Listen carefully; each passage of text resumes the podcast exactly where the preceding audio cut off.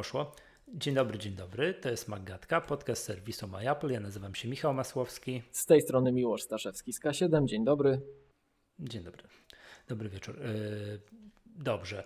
Dzisiaj mamy kilka tematów. Pierwszy jest taki, że tam osoby tam no, nie musieliście zwracać mi uwagi, bo ja sam wiem, że jakość poprzednie, yy, audio poprzedniego odcinka była no taka powiedziałbym wątpliwa, ale musieliśmy się kierować tutaj backupem, tak? Tutaj dla osób, które nas no, słuchają tylko w wersji audio, to wiecie, że my nagrywamy tak, że się widzimy z Miłoszem przez StreamYarda, to tam sobie publikujemy na YouTubie, na tym YouTubie klubowicze mogą oglądać na żywo, tak? Albo później również do odtworzenia, tak? Nie ma obowiązku oglądania na żywo, ale ten, kto jest na żywo, to tutaj pytania nam zadaje i tutaj widzę czat, jak zawsze, tam witam jeszcze raz wszystkich obecnych, prawda? Eee,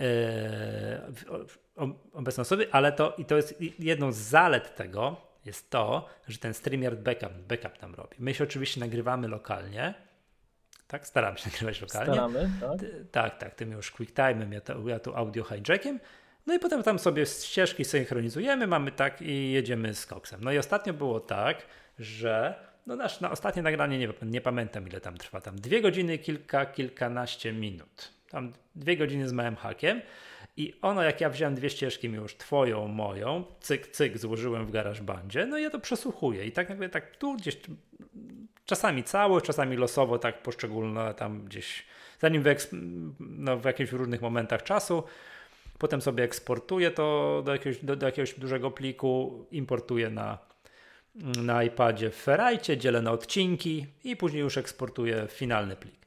No i jakież było moje zdziwienie, jak zacząłem, że tak w pewnym momencie mm, jest długi, długi plik, znaczy tak wszystko, początek zsynchronizowany idealnie, później gdzieś tam w połowie już mi się coś nie grało, a w końcówce y, nagrania różniły się długością o około 10 sekund. No i to nie był jeden moment, że wystarczyło uciąć i wiesz, dosynchronizować, tylko on gdzieś, twoja ścieżka gdzieś w tak zwanym międzyczasie zgubił 10 sekund. No to to oczywiście jest nie do, nie do zrobienia, prawda? No i tutaj nam ten StreamYard pięknie uratował życie, bo ja wiesz, jak zacząłem, to się dzieje, że jasny gwint, nie będzie odcinka, tak? No ale przypomniałem sobie, że jest ten backup na StreamYardzie, ściągnąłem to, co nam StreamYard, no tam na serwerach trzyma, ściągnąłem, Synchronizowałem te ścieżki, one już były równej długości, miały dokładnie tyle samo, tak, uciąłem część premarket, uciąłem część after hours, tak, i mm, no i, i, i, to, i to mi posłużyło do tego, żeby zrobić tego odcinek. Efekt uboczny jest taki, że jakość tego jest taka, no wątpliwa powiedzmy sobie, tak, to co tam StreamYard nagrywa na serwerach jest takie no słabiutkie, tak, no to, to, to nie jest to nie jest to, to, to czego ja bym tam no, oczekiwał, prawda? To, to, to tak działa, działa, działa tak sobie. No i teraz, ale, ale przynajmniej mieliśmy, przynajmniej mieliśmy, mieliśmy nagranie, tak? Mhm. Tak, no bo on tam nagrywa, bo to jest tak, wiesz, gdzieś tam po stronie StreamYarda, to jest po stronie serwera nagrywane i tak dalej, że jak się posłucha odcinka tego, tego fragmentu na YouTubie właśnie, tak? Tam, to już jest to no to jest to jak jakoś tam, to nie jest idealna jakość, tak? Choćby tam, nie wiem, internet szwankowo i tak dalej. No i teraz mi już pytanie za 100 punktów jest takie, jaka jest diagnoza sytuacji, yy, jaka jest diagnoza sytuacji, dlaczego moje, no moje nagranie tam miało, nie wiem, 2 godziny 14 minut, a twoje miało, miało 2 godziny 14 minut, minut 10 sekund. Bo mój komputer się zapchał nie wiem, czy Co pamiętasz, ja wtedy nagrywałem na trochę innym komputerze, to jest raz, ale dwa, że ja nagrywałem, nazwijmy to z trasy. Ja nie nagrywałem standardowo tak jak ja, nie wiem, siedzę tu u siebie w jaskini. Um, mhm. I też nie wiem, czy pamiętasz, ja próbowałem w trakcie tej naszej rozmowy wtedy szukać pewnych rzeczy. Bo myśmy tam rozmawiali o kapitalizacji, tego, że Apple jest najwie- tak. naj, najdroższą firmą w historii kapitalizmu. To bardzo mi się ta linijka podobała. Czyli odkąd prowadzimy, ludzkość notuje te rzeczy, tak? No i teraz miałem taki software, który na Neural Engine tam sobie dubał, żeby mi to szybciej znaleźć pewne rzeczy. No i się okazuje, że jak masz takiego naj, najwyższy model MacBooka i masz dwa monitory i robisz to, i robisz to, i robisz to, no to, to go zabiło. No. Skończył się RAM, skończyło się wszystko. On się na tyle wdzięcznie bronił w tym audio-wideo, które myśmy procesowali, żeby się mhm. widzieć, że ja tego nie odnotowałem. Ale zabrakło mu pary, tak? Y, mi się wydaje, że ja odnotowałem, bo że ja parę razy mi przerwałeś. Mogło tak być w momencie, jak ekrany podpinałem, to co dzisiaj też mieliśmy, bo dzisiaj już nadaje z MacBooka Pro, z najwyższego modelu, la la la la la, ale no też widziałeś, że jak ja mu wcisnę pewne rzeczy, no to, to, to czuć, tak? Te kompy są szybkie, ale one nie są nieskończenie szybkie. Mhm, mhm. No i przed nagraniem, przed nagraniem, tak jak sobie dyskutowaliśmy jeszcze w biegu, e, stwierdziłeś, że to jest kwestia um, MacBooka Air. Że to jest MacBook Air, który zwolnił, bo mu się zrobiło gorąco. Nie, to jest kwestia dociśnięcia go do ściany z zasobami. Tak samo by się zachował MacBook Pro, ten aktywnie chłodzony, czy trzynastka na przykład czy, czy, czy jakaś tam czternastka, jeżeli po prostu dojdziesz do ściany z jego zasobami. No jako, jak jemu się zacznie robić ciepło, ale nie, że jest ciepło, bo jest ciepło, tylko że zaczyna brakować zasobów, bo na przykład masz 16 ramu, tak? Mhm. I robisz tyle, tyle, tyle, tyle rzeczy, no to, to, to, nie ma siły. No. W pewnym momencie pewne rzeczy zaczną zwalniać. I to jest cała niestety okay. tajemnica.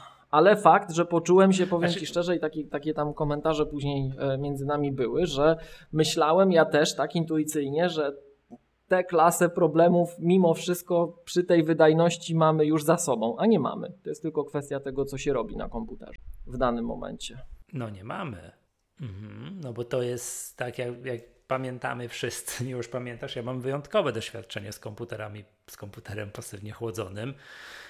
No i wiem, co tam się potrafi dziać, tak? A w szczególności przy komputerze, no tam ten MacBook, ten 12-calowy, tam na jakimś tym Intelu przy samej ziemi i tak dalej, tak? On też nie miał żadnego wentylatora, co oczywiście by było jego ogromną zaletą, bo cały czas pracował w martwej ciszy i było jego ogromną wadą, no bo on się przyduszał przy najprostszych yy, zadaniach.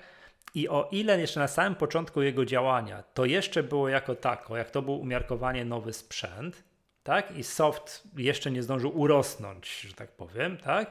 To przy jego końcu działania, jak już soft urósł, on tam kilka upgrade'ów systemu kilka upgrade'ów systemu zaliczył. No i plus do tego ja mam takie duże podejrzenie, że mu tak lekko zajechałem dysk, to też było już czuć. To było tak, że on już no, tam no, nie rejestrował, to, to bardzo strasznie, strasznie ciężko to szło, nic nie było widać, marne jakoś kamerki, o Boże, no to było, to było już straszne, prawda? A plus jeszcze do tego było ten taki odcinek z Maćkiem Nowakowskim, który zidentyfikował, że Skype strasznie żre zasoby i strasznie przycina to wszystko i tak dalej. To był też moment, że zrezygnowaliśmy ze Skype'a i zaczęliśmy, zaczęliśmy nagrywać się jakimkolwiek innym softem. Chyba nie, nie wiem, czy wtedy StreamYarda nie odkryliśmy, prawda? Czy nie wiem, czy to wtedy. E, wydaje mi się, że jeszcze FaceTime przez jakiś czas był, ale powiem ci, ja już nie chciałem pamiętać, czy myśmy na Skype'ie nagrywali. Tak. Tak, był, był taki. No bardzo długo nagrywaliśmy, wiesz, ale to już po prostu było tak, że nagle, nie wiem, czy jakieś, wiesz, kolejne update tego Skype'a coraz bardziej wymagające i to komputer pasywnie chłodzony zabiło. I ja to bardzo odczuwałem, czyli to było widać, kiedy komputer jest responsywny. Już zostawmy na chwileczkę to nagrywanie. Kiedy komputer jest responsywny, kiedy działa, może coś, nie wiem, podstawowy Windows Management, wiesz, wymieniać, zmieniać sobie różnego rodzaju aplikacje, programy, coś robić, tu coś wyeksportować, coś ściągnąć z sieci i tak dalej, a kiedy on nagle pstryki stawał, prawda? I jedną z czynności takich, że on pstryki stawał, było to oczywiście jak my nagrywaliśmy. Dla przykładu, wiesz, jak my teraz, nie wiem, udostępniamy ekran, czy to podczas szkoleń, czy to czasami podczas tutaj nagrań, no i sobie coś pokazujemy, tak, o, no nie wiem, macOS Sonoma i tam możemy sobie przejechać przez, mm, przez właściwości, to, to ja musiałem tam, na tamtym komputerze, otwierać sobie te strony przed nagraniem, bo wiedziałem, że jak będę robił to w trakcie nagrania, tak, to to wczytanie jakiejś strony, a jeszcze wczytanie strony Apple, którejś tej dużej, one duże, produktowe, takie wielkie, ciężkie, no to to było absolutnie bez szans, prawda? No to masakra, więc on, wiesz, jeszcze jak musiałem sobie przed nagraniem, jak już wczytywał, o jest nowa strona, to w trakcie nie, czyli jednak widać było, że to nagrywanie audio, nagrywanie wideo, że my się widzimy i tak dalej, to jest strasznie obciążające, ale on nie dawał znać, no bo by nie było wiatraków, on nie wył, i co robił? No zwalniał, tak? Żebyś tam nie ugotować, prawda? To, to, to zwalniał. I przyznam się szczerze, że ja też byłem i pamiętasz, ja wtedy powiedziałem takie zdanie, nie dam się drugi raz nabrać na komputer z pasywnym chłodzeniem. To było w czasach, jak wychodził MacBook Air NZM1. A ty powiedziałeś, nie, to te komputery są bardzo szybkie i tak dalej. Pewnie tak. Pewnie jesteśmy, no tam, wiesz, no zakładam, że jesteśmy lata świetlne dalej z wydajnością w porównaniu z tamtym MacBookiem, prawda? No to to nie ulega najmniejszej wątpliwości. Ale jeżeli ktoś robi sobie jakieś rzeczy, no nie wiem, no takie, no powiedziałbym, no, biurówkę, nawet ciężką biurówkę, albo nawet czasami film wyrenderuje na tym, na tym MacBooku R. I on mu trochę zwolni, renderując ten film. I zamiast, nie wiem, renderować go, no nie wiem, film z wakacji, nie wiem, 10 minut, to będzie to robił 11 minut, bo się włączy ten, ten, ten thermal throttling i tak dalej, no to co się takiego stanie? No nic się nie stanie, będzie film wyrenderowany tak minutę później. Oczywiście tak, no, takiego komputera nie powinno się używać, jak ktoś robi takie rzeczy zawodowo i tam, nie wiem, zamiast 3 godzin miałby coś robić 6 godzin, prawda? No to wówczas oczywiście jest innej klasy sprzęt potrzebny, który już będzie, wiesz, te czasy skracał bardzo, prawda? To już nie ma oczywiście o czym gadać. Mówimy o takim no weekendowym, yy, weekendowej metodzie używania urządzeń. A teraz, no ale tym tym jedynym wyjątkiem, kiedy on nie może zwolnić, kiedy musi to coś zostać zrobione, wtedy jak nagrywasz coś i te ścieżki muszą być wszystkie równej, równej, yy, równej długości. No bo jeszcze raz powtórzmy, jak się trochę czas wydłuży jakiejś operacji, że on coś dłużej będzie kopiował, dłużej stronę wczytywał, dłużej coś renderował, dłużej plik, duży plik graficzny otwierał, eksportował, nic się nie stanie. Po prostu poczekamy, po prostu nasz komfort pracy spadnie. No i tyle, tak? Znaczy... Wiadomo, że jak będziemy wykonywali takie rzeczy regularnie, no to będzie spadał, no to znaczy, że mamy słabej jakości sprzęt, prawda? To może powinniśmy inny to komputer Tylko kupić, takie nie? dwie, trzy rzeczy, no. tak? Jedna, bo ty to pewnie powiedziałeś w innym kontekście, ale żeby ktoś tego źle nie odczytał.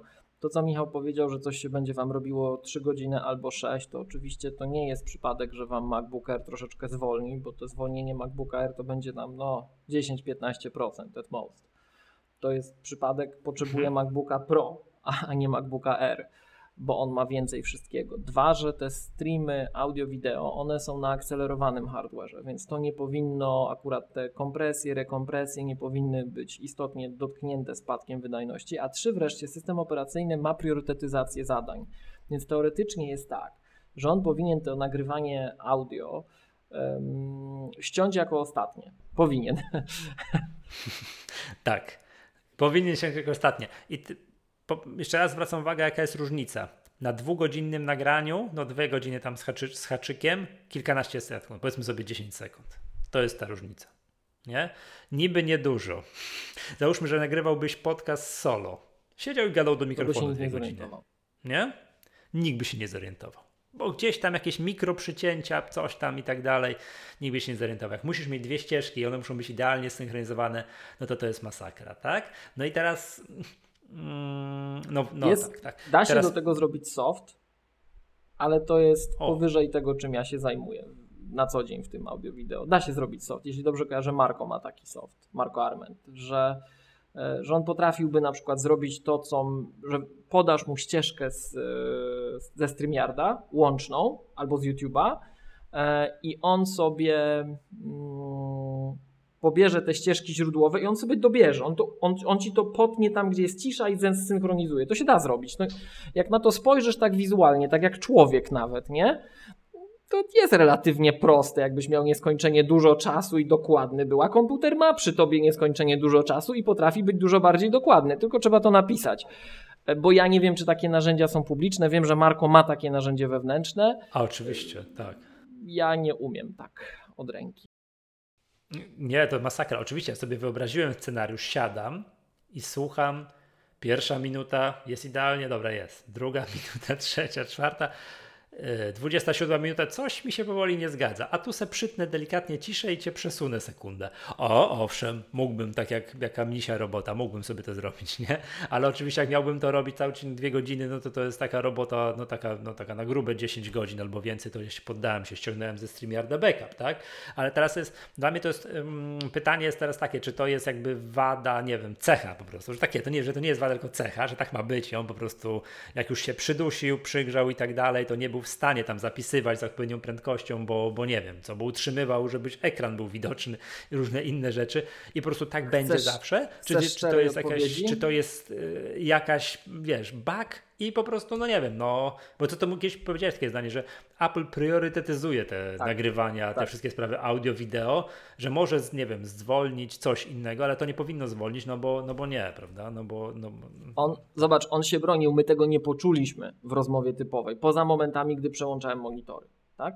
Natomiast um, notabene to, że on potrafi ciągnąć tę rozmowę, nadal to synchronizując, tylko ścinając przy przełączaniu tak. monitorów, to jest osobny rodzaj magii jak dla mnie. Wiedząc jak na innych platformach historycznie to się potrafiło wszystko sypać, natomiast nie wiem, czy zauważyłeś, ja się tak troszkę nie wypowiadam w tym temacie za bardzo, bo tak naprawdę, Michał, to my nie wiemy. Jak teraz tu rozmawiamy, to nie wiemy. Trzeba by było dokładnie przeanalizować to, co się z kompem działo, ale to trzeba było od razu, jakbym wiedział, mhm. że to pobrać logi, przejrzeć. Nie wiemy, tak? Nie, nie wiemy, co się wydarzyło. Ja robiłem na tym komputerze dużo wtedy. Rzeczywiście GPU było obciążone, CPU było obciążone, Neural Engine liczył, tak? Ja jeszcze ten jeden z monitorów miałem bezprzewodowo, bo byłem w terenie, to wszystko po AirPlayu latało. Także no różne rzeczy mogły się wydarzyć. To, to jest tro, trochę coś takiego. Ja teraz mam prywatnie taki temat na tych moich najmocniejszych komputerach, gdzie ja mam takie stanowiska, wiesz, wielomonitorowe, to są MacBooki Pro, Maci Pro, to, to, to już jest, to, to jest najwyższe, co my mamy w linii, tak? No i mam tak teraz ostatnio, że jakoś coś się dzieje i te komputery siadają. Padają jak muchy. W sensie robię, robię, robię, robię, robię i widzisz nagle, że naj, naj, naj, najprostsze rzeczy no? zaczynają go dociążać, nie? Mam kilka teorii, co to może być, mhm. ale nie, ma, nie miałem czasu posprawdzać, więc na razie tak powolutku, jak gdzieś mam czas, bo ja nie mogę pewnych rzeczy przerwać, to się ma dziać, tak? I nawet wolno, ale ma działać, nie mogę tego zatrzymać. Więc mhm. e, tak powolutku, jak mam możliwość w locie coś wyłączyć i zobaczyć, czy on się zacznie inaczej zachowywać, to tak robię. A jak będę miał więcej czasu, to sobie usiądę i, i, i rzeczywiście któryś z tych komputerów tak trochę poddam testom, tylko że tego się nie zrobi w 5 minut. To trzeba mieć na przykład kilka dni co najmniej, tak?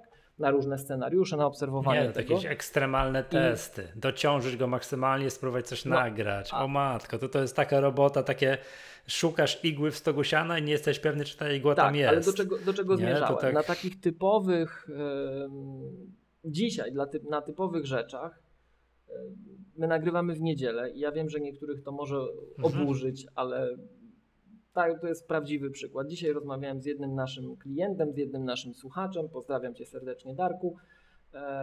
I łączyłem się z jednego z moich stanowisk z dwoma komputerami naszego klienta.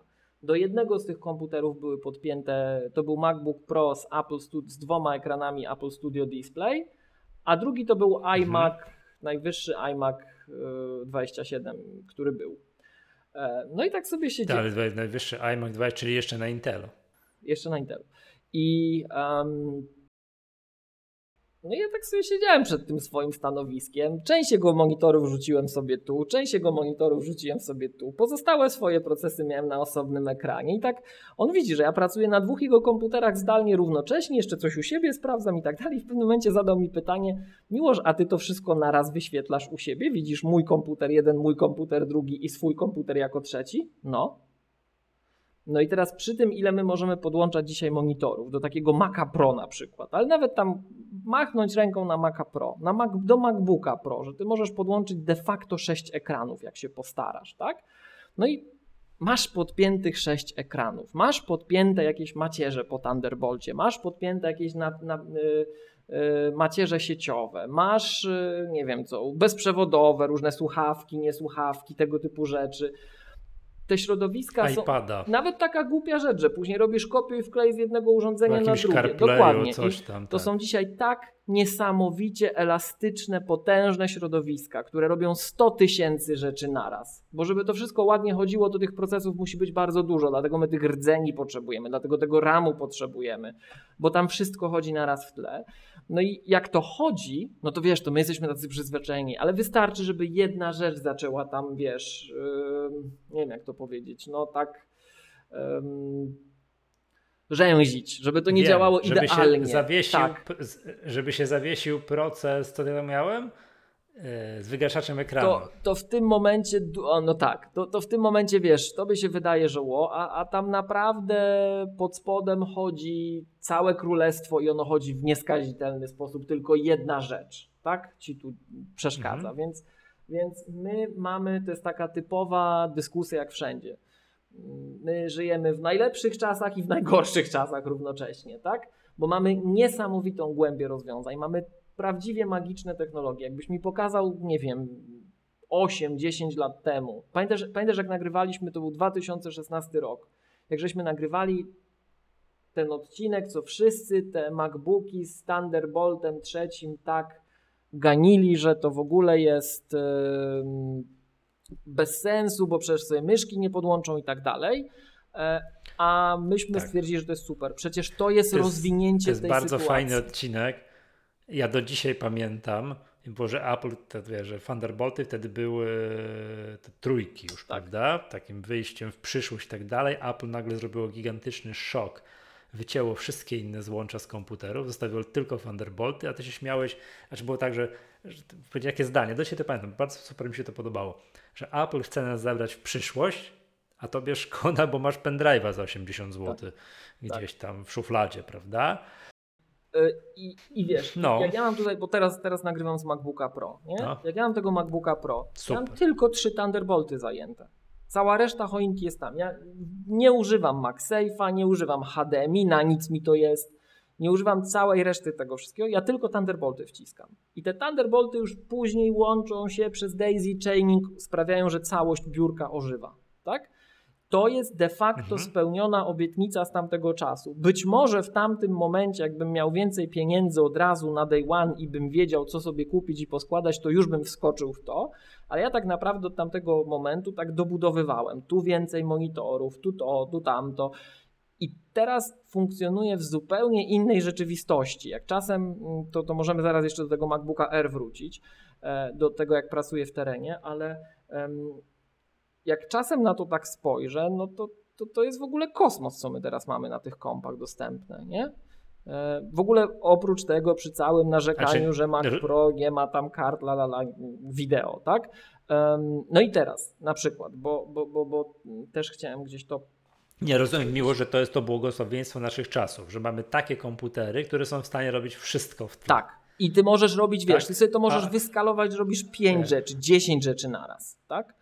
Wiem, jakaś automatyzacja się od czasu do czasu uruchomi, tak. jakieś coś tam, to jest, tak, to jest, wiem, że wszystko po kolei tam. Jak, okay. Wiesz, ja, ja to czasem podpowiadam właśnie, że albo wirtualizujesz, albo odpalasz osobną sesję, osobną maszynę, w ogóle Apple też idzie w tę stronę, wbudowuje y, rozwiązania wirtualizujące w macOSa. Teraz sam macOS ma wbudowany wirtualizer i żeby wirtualizować Linuxa mhm. czy macOSa jako takiego, nie musisz mieć żadnego paralelsa, po prostu macOS ci wystarczy. On wirtualizuje sam siebie i, i, i Linuxa, tak? Masz to za darmo od Apple z każdym Maciem. I, um, no i to idzie w tę stronę. My po prostu mamy tak dużo zasobów, że możesz sobie sklejać rzeczy i ta twoja wydajność wzrasta. Tak jak kiedyś potrzebowałeś właśnie, nie wiem, więcej zasobów, żeby coś zrobić, to teraz daj mi odpowiednio mocny komputer i trochę pokombinuję, poskładam i on to będzie robił sam. Ale znowuż, w zależności od tego, co ty robisz, no to musisz mieć odpowiednio mocną maszynę, jeżeli chcesz wykorzystać ten potencjał, bo na takim MacBooku Air naj, najtańszym, to, to, to, czy nawet MacBooku Pro w najniższej wersji, to ty nawet się o to nie otrzesz, bo zabraknie, tu zabraknie tego, o czym zawsze mówimy, RAMu, tak?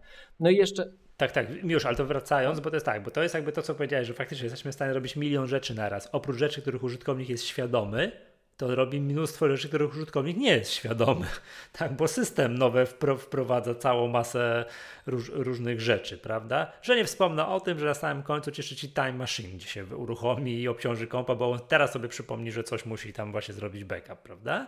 Tak, e... przy okazji Time Machine też jest właśnie takim priorytetyzowanym elementem. On zawsze ma być najmniej zajmującym system elementem, tak jak chyba ten od zdjęć proces, który w tle rozpoznaje zdjęcia, segreguje w photos i tak dalej. To on też tak ma być taki, wiesz, taki na minimum, że część ludzi właśnie się na Apple'a wścieka, że oni by to chcieli odpalić, a nie ma jak.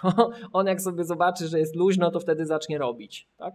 Natomiast... E, o tych zdjęciach mówisz? Tak, tak, tak. Natomiast... Bo przypomnijmy, nie wiem ile systemów temu to się pojawiło, że można zmieniać e, harmonogram kiedy Time Machine ma się robić. Tak. Prawda? Kiedyś było tak, że on co godzinę i w ogóle nie było dyskusji, a teraz można zmienić na ręcznie, wyobraź sobie. Tak, tak, tak. Można mieć do wyboru jest ręcznie, nie, czy domyślnie jest automatycznie tam co godzinę, to, to jest domyślnie, jak nie wyjmujesz maka z pudełka i sobie wepniesz jakiś dysk, żeby ci robi time machine, ale można zmienić na automatycznie codziennie, automatycznie co tydzień, choć to już, że tak powiem, ten backup wtedy jest taki, umówmy się, prawda, i jest ręcznie. Bo to akurat z backupami to jest tam takiego zdania, że jak się coś automatycznie nie dzieje, do tego to, to, to się nie dzieje, prawda? To raczej powinno się dziać automatycznie i tak dalej, ale można to zrobić. A, właśnie, ktoś wie, że nagrywa podcast na MacBooku Air i nie chce, żeby on był w tym momencie dociśnięty, by, nawet jeżeli to jest na ostatnim, wiesz, cyklu.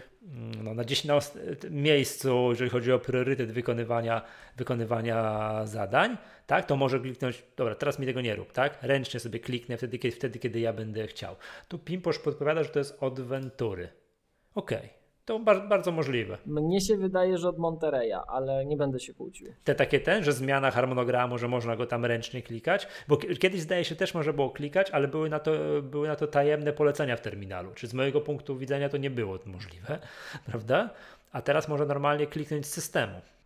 Zrobimy coś, co właśnie mówię, że to tak. No. Odpalę sobie maszynę wirtualną. Teraz sobie odpalam maszynę wirtualną w tle z Venturą i sobie sprawdzę, czy tam już było. No i widzisz, ty, ty nic nie widzisz, ja tu u mnie właśnie osobny mak ruszył w dwie sekundy. Z Montereyem, bo Venturę to masz przed, przed sobą, tak? Tak, przepraszam, z Montereyem, tak. E, a to zrób to na innym komputerze, proszę cię, bo to skoro tutaj dyskutujemy o tym, bo wiesz, ja cały czas. A ty musiał znowu odchodzić. Wiesz, dobra, ja, ja, cały czas mam tak, albo zrób to może po odcinku, e, bo ja cały czas mam taką, wiesz, jak ty mi powiedziałeś, co się działo, że ja tak wiesz, zacząłem lamentować, że jest długość odcinka się nie zgadza, że to MacBook Air i ja wtedy, aha, no dobra, czyli jednak stare demony powróciły, nie? że jednak komputer pasywnie chłodzony, tak go docisnąłeś, tak go chwyciłeś za. Za zasoby. Wiesz, wrażliwe części ciała, za zasoby go chwyciłeś ścisnąłeś te zasoby i tak dalej, że mu najzwyczajniej w świecie on nie dawał ci znać wiatrakami, że wyje, bo w ogóle po pierwsze te maki Z1 mam wrażenie dużo później te wiatraki się budzą, on jest dużo bardziej zimny, żeby, go, żeby się na makach z, z M-kami włączyły z M-kami, już nie wiem, jeden z M2, włączyły się wiatraki, no to trzeba bardziej docisnąć i tak dalej, docisnąć i tak dalej, ale to się dzieje. Dla przykładu, słyszałem narzekania, że iMaki, te, które ja mam przed sobą, ten iMac 24, nieodświeżany i cholera wie, czy będzie odświeżony, że to jest dyskusja tutaj to ogólnoświatowa, czy iMaki będą odświeżone, e, że wyją, że głośne są. A ja mówię, kurczę, do mojego iMac'a chyba nie włożyli tych wiatraków, albo napisali mi marketingowo, że włożyli, ja ich tam nie mam, bo ja ich nigdy nie słyszałem. Ale biorę poprawkę na to, że ja robię wyjątkowo mało obciążające rzeczy. To tak może być, tak? Ja mówię, ciężka biurówka, coś tam, ale to nie są rzeczy, które rozpędzają wiatraki i tak dalej. No i co ja mówię? Aha, i teraz wracając, ten twój MacBook Air, docisnąłeś go, ale on nie dał ci szansy, on nie dał objawów, że wolno pracuje, bo nie wyły wiatraki bo ich nie ma. Nie? Jak w iPadzie. Tam jakbyś docisnął tego iPada, to też nie da ci objawów takich fizycznych. O, przepraszam, iPady się grzeją, ale je trzymasz w ręku i to czujesz. Dla przykładu, ja gram ze Stasinkiem w jakąś tam grę i gramy przez, przez internet albo siedząc obok siebie na kanapie, nam się zdarza grać jakąś grę tam w Apple Arcade, nie? I ja czuję, jak mój iPad jest gorący, że ta gra jest tak obciążająca, tak, tak, że, no, no, że jest, tak, że gra nie zwalnia, to jest wszystko super, ale iPad tam o, grzeje się, jest gorący i tak dalej. Więc ja zakładam, że na te dwie godziny tego nagrania. Aha, przepraszam, i druga rzecz, którą robi, przecież co robi cały czas proces nagrywania audio? Oprócz tego, że to, on cały czas zapisuje. Mhm. Tak? On cały czas utworzy jakiś tam plik AIF na dysku i cały czas go powiększa, prawda? Cały czas go powiększa. No i tam gdzieś mu się tam pojedyncze sekundy nie, nie, nie, no, nie zgodziły, prawda? No, a teraz tak, gdybyś, gdybyś miał komputer z, aktywnie chłodzony, no to on by się tam, te wiatraki uruchomiły i ten punkt, w którym on by się zaczął dusić, on by Jest też dalej. był, tylko, tylko dużo dalej. Prawdopodobnie dużo dalej, nie? I teraz, bo to jest tak, bo to fajnie powiedzieć, bo z jednej strony żyjemy w czasach, że to, jak to powiedziałeś, że fantastycznych. Oko, my możemy sami A komputery dociskać. Drugie, to same się dociskają, bo robią tyle rzeczy, systemy operacyjne są tak skomplikowane, że tam całą masę rzeczy robią pod maską. To jest jakby jedna rzecz. A druga rzecz jest taka, i to chyba to będzie problem, ten dobór, to dyskutowaliśmy podczas 24-godzinnego nagrania chyba z dwie godziny o tym. Dobór sprzętu do zastosowań. No i teraz jest pytanie za 100 punktów, czy tak nieprawdopodobnie obciążająca rzecz jak nagranie podcastu i tak dalej, to od razu trzeba brać MacBooka Pro, coś tam, czy ktoś jest się w stanie ogarnąć, jak MacBookiem Air nie ma na to prostej odpowiedzi, mam wrażenie. Zależy, co tak, robisz. Tak. tak. tak, bo to byś musiał zrobić te testy, o których mówiłeś, nie? że tam usiąść, zrobić, gdzie to, to o Boże, to mam wrażenie, że ktoś w Cupertino by musiał zrobić testy, że tam wiesz, docisnąć komputer, próbować nagrywać i to wiesz, wielopoziomowe testy i tak dalej. Nie? To, to, nie jest, to nie jest prosta sprawa, aczkolwiek, yy, no, ja jeszcze raz powtórzę, ja prawdopodobnie robię za mało mm, wymagające rzeczy takie, jeżeli chodzi o heavy work bo mój komputer, to mówię, nawet nic, po prostu jest zimny jak głazek, nigdy go nie słyszałem, nigdy nic nie przyciął, zawsze jest wszystko ultra płynnie, jestem w stanie jak nagrywamy, a tu stronkę otworzyć, a tu coś sprawdzić, a to, to, to ja mam co najwyżej ze sobą problem z koordynacją, żebym broń Boże tu nie kliknął end broadcast, a nie, że komputer mi nie wystarcza, tak? Za mało ramu w głowie i tak dalej, nie? To jest, to jest bardzo dobre pytanie. Po pierwsze, dobrze, że nie dałem się nabrać na komputer z pasywnym chłodzeniem, bo nigdy nie wiadomo, gdzie jest ta granica. Nie wiadomo, gdzie jest ta granica, że on przycina na długim nagraniu i czy w ogóle to jest przyczyną. O, to jest najważniejsze. To, to jest, czy, to jest, czy to jest przyczyną czy tutaj, nie? Jak, jak wszystko pozamykasz, no to, to to wiadomo, że nic nie będzie. Nie? Natomiast y, problemem naszego czasu jest to, że skoro tej mocy jest tak dużo, to bardzo dużo rzeczy może się w to wpinać i to nie jest tak, że ta moc jest i my robimy to samo co wtedy, bo nieprawda, my robimy dużo, dużo więcej, w tym na przykład jak sobie chodzisz po internecie, to ta cała analityka w stronach internetowych, ona nawet nie wie, że ona zżera tych zasobów. I jak masz tych zasobów bardzo, mhm. bardzo, bardzo, bardzo, bardzo, bardzo, bardzo dużo, to nawet się nie zorientujesz. Ja się ostatnio obudziłem, jak mi The Economist tak. 10 gigaramu zjadł. Ja tego nawet nie poczułem. Na po tym komputerze tego nie widać. Wszedłem sobie w monitor aktywności, patrzę o 10 giga The Economist. Fajnie. No to zamykamy, tak? Mhm. Ale jak masz tych ram... To jest moja... Od... Jak masz 192 giga RAMu, to się nie zorientujesz, no. Coś tam zasało. To jest moja odpowiedź na to, tak, jak wszyscy mówią, Chrome żre zasoby, a Safari nie żre zasobów. Ja w tym momencie przewracam oczy, robię rolling eyes, nie tak, no jasne, nie żre i tak dalej. To nie przeglądarki nie żrą zasobów, tylko, yy, tylko content żre zasoby i to jest fajnie, Apple to w monitorze aktywności super pokazuje, bo Chroma pokazuje jako jeden proces i on faktycznie potrafi mieć, jak tam popatrzysz, to jakieś grube gigabajty, nie?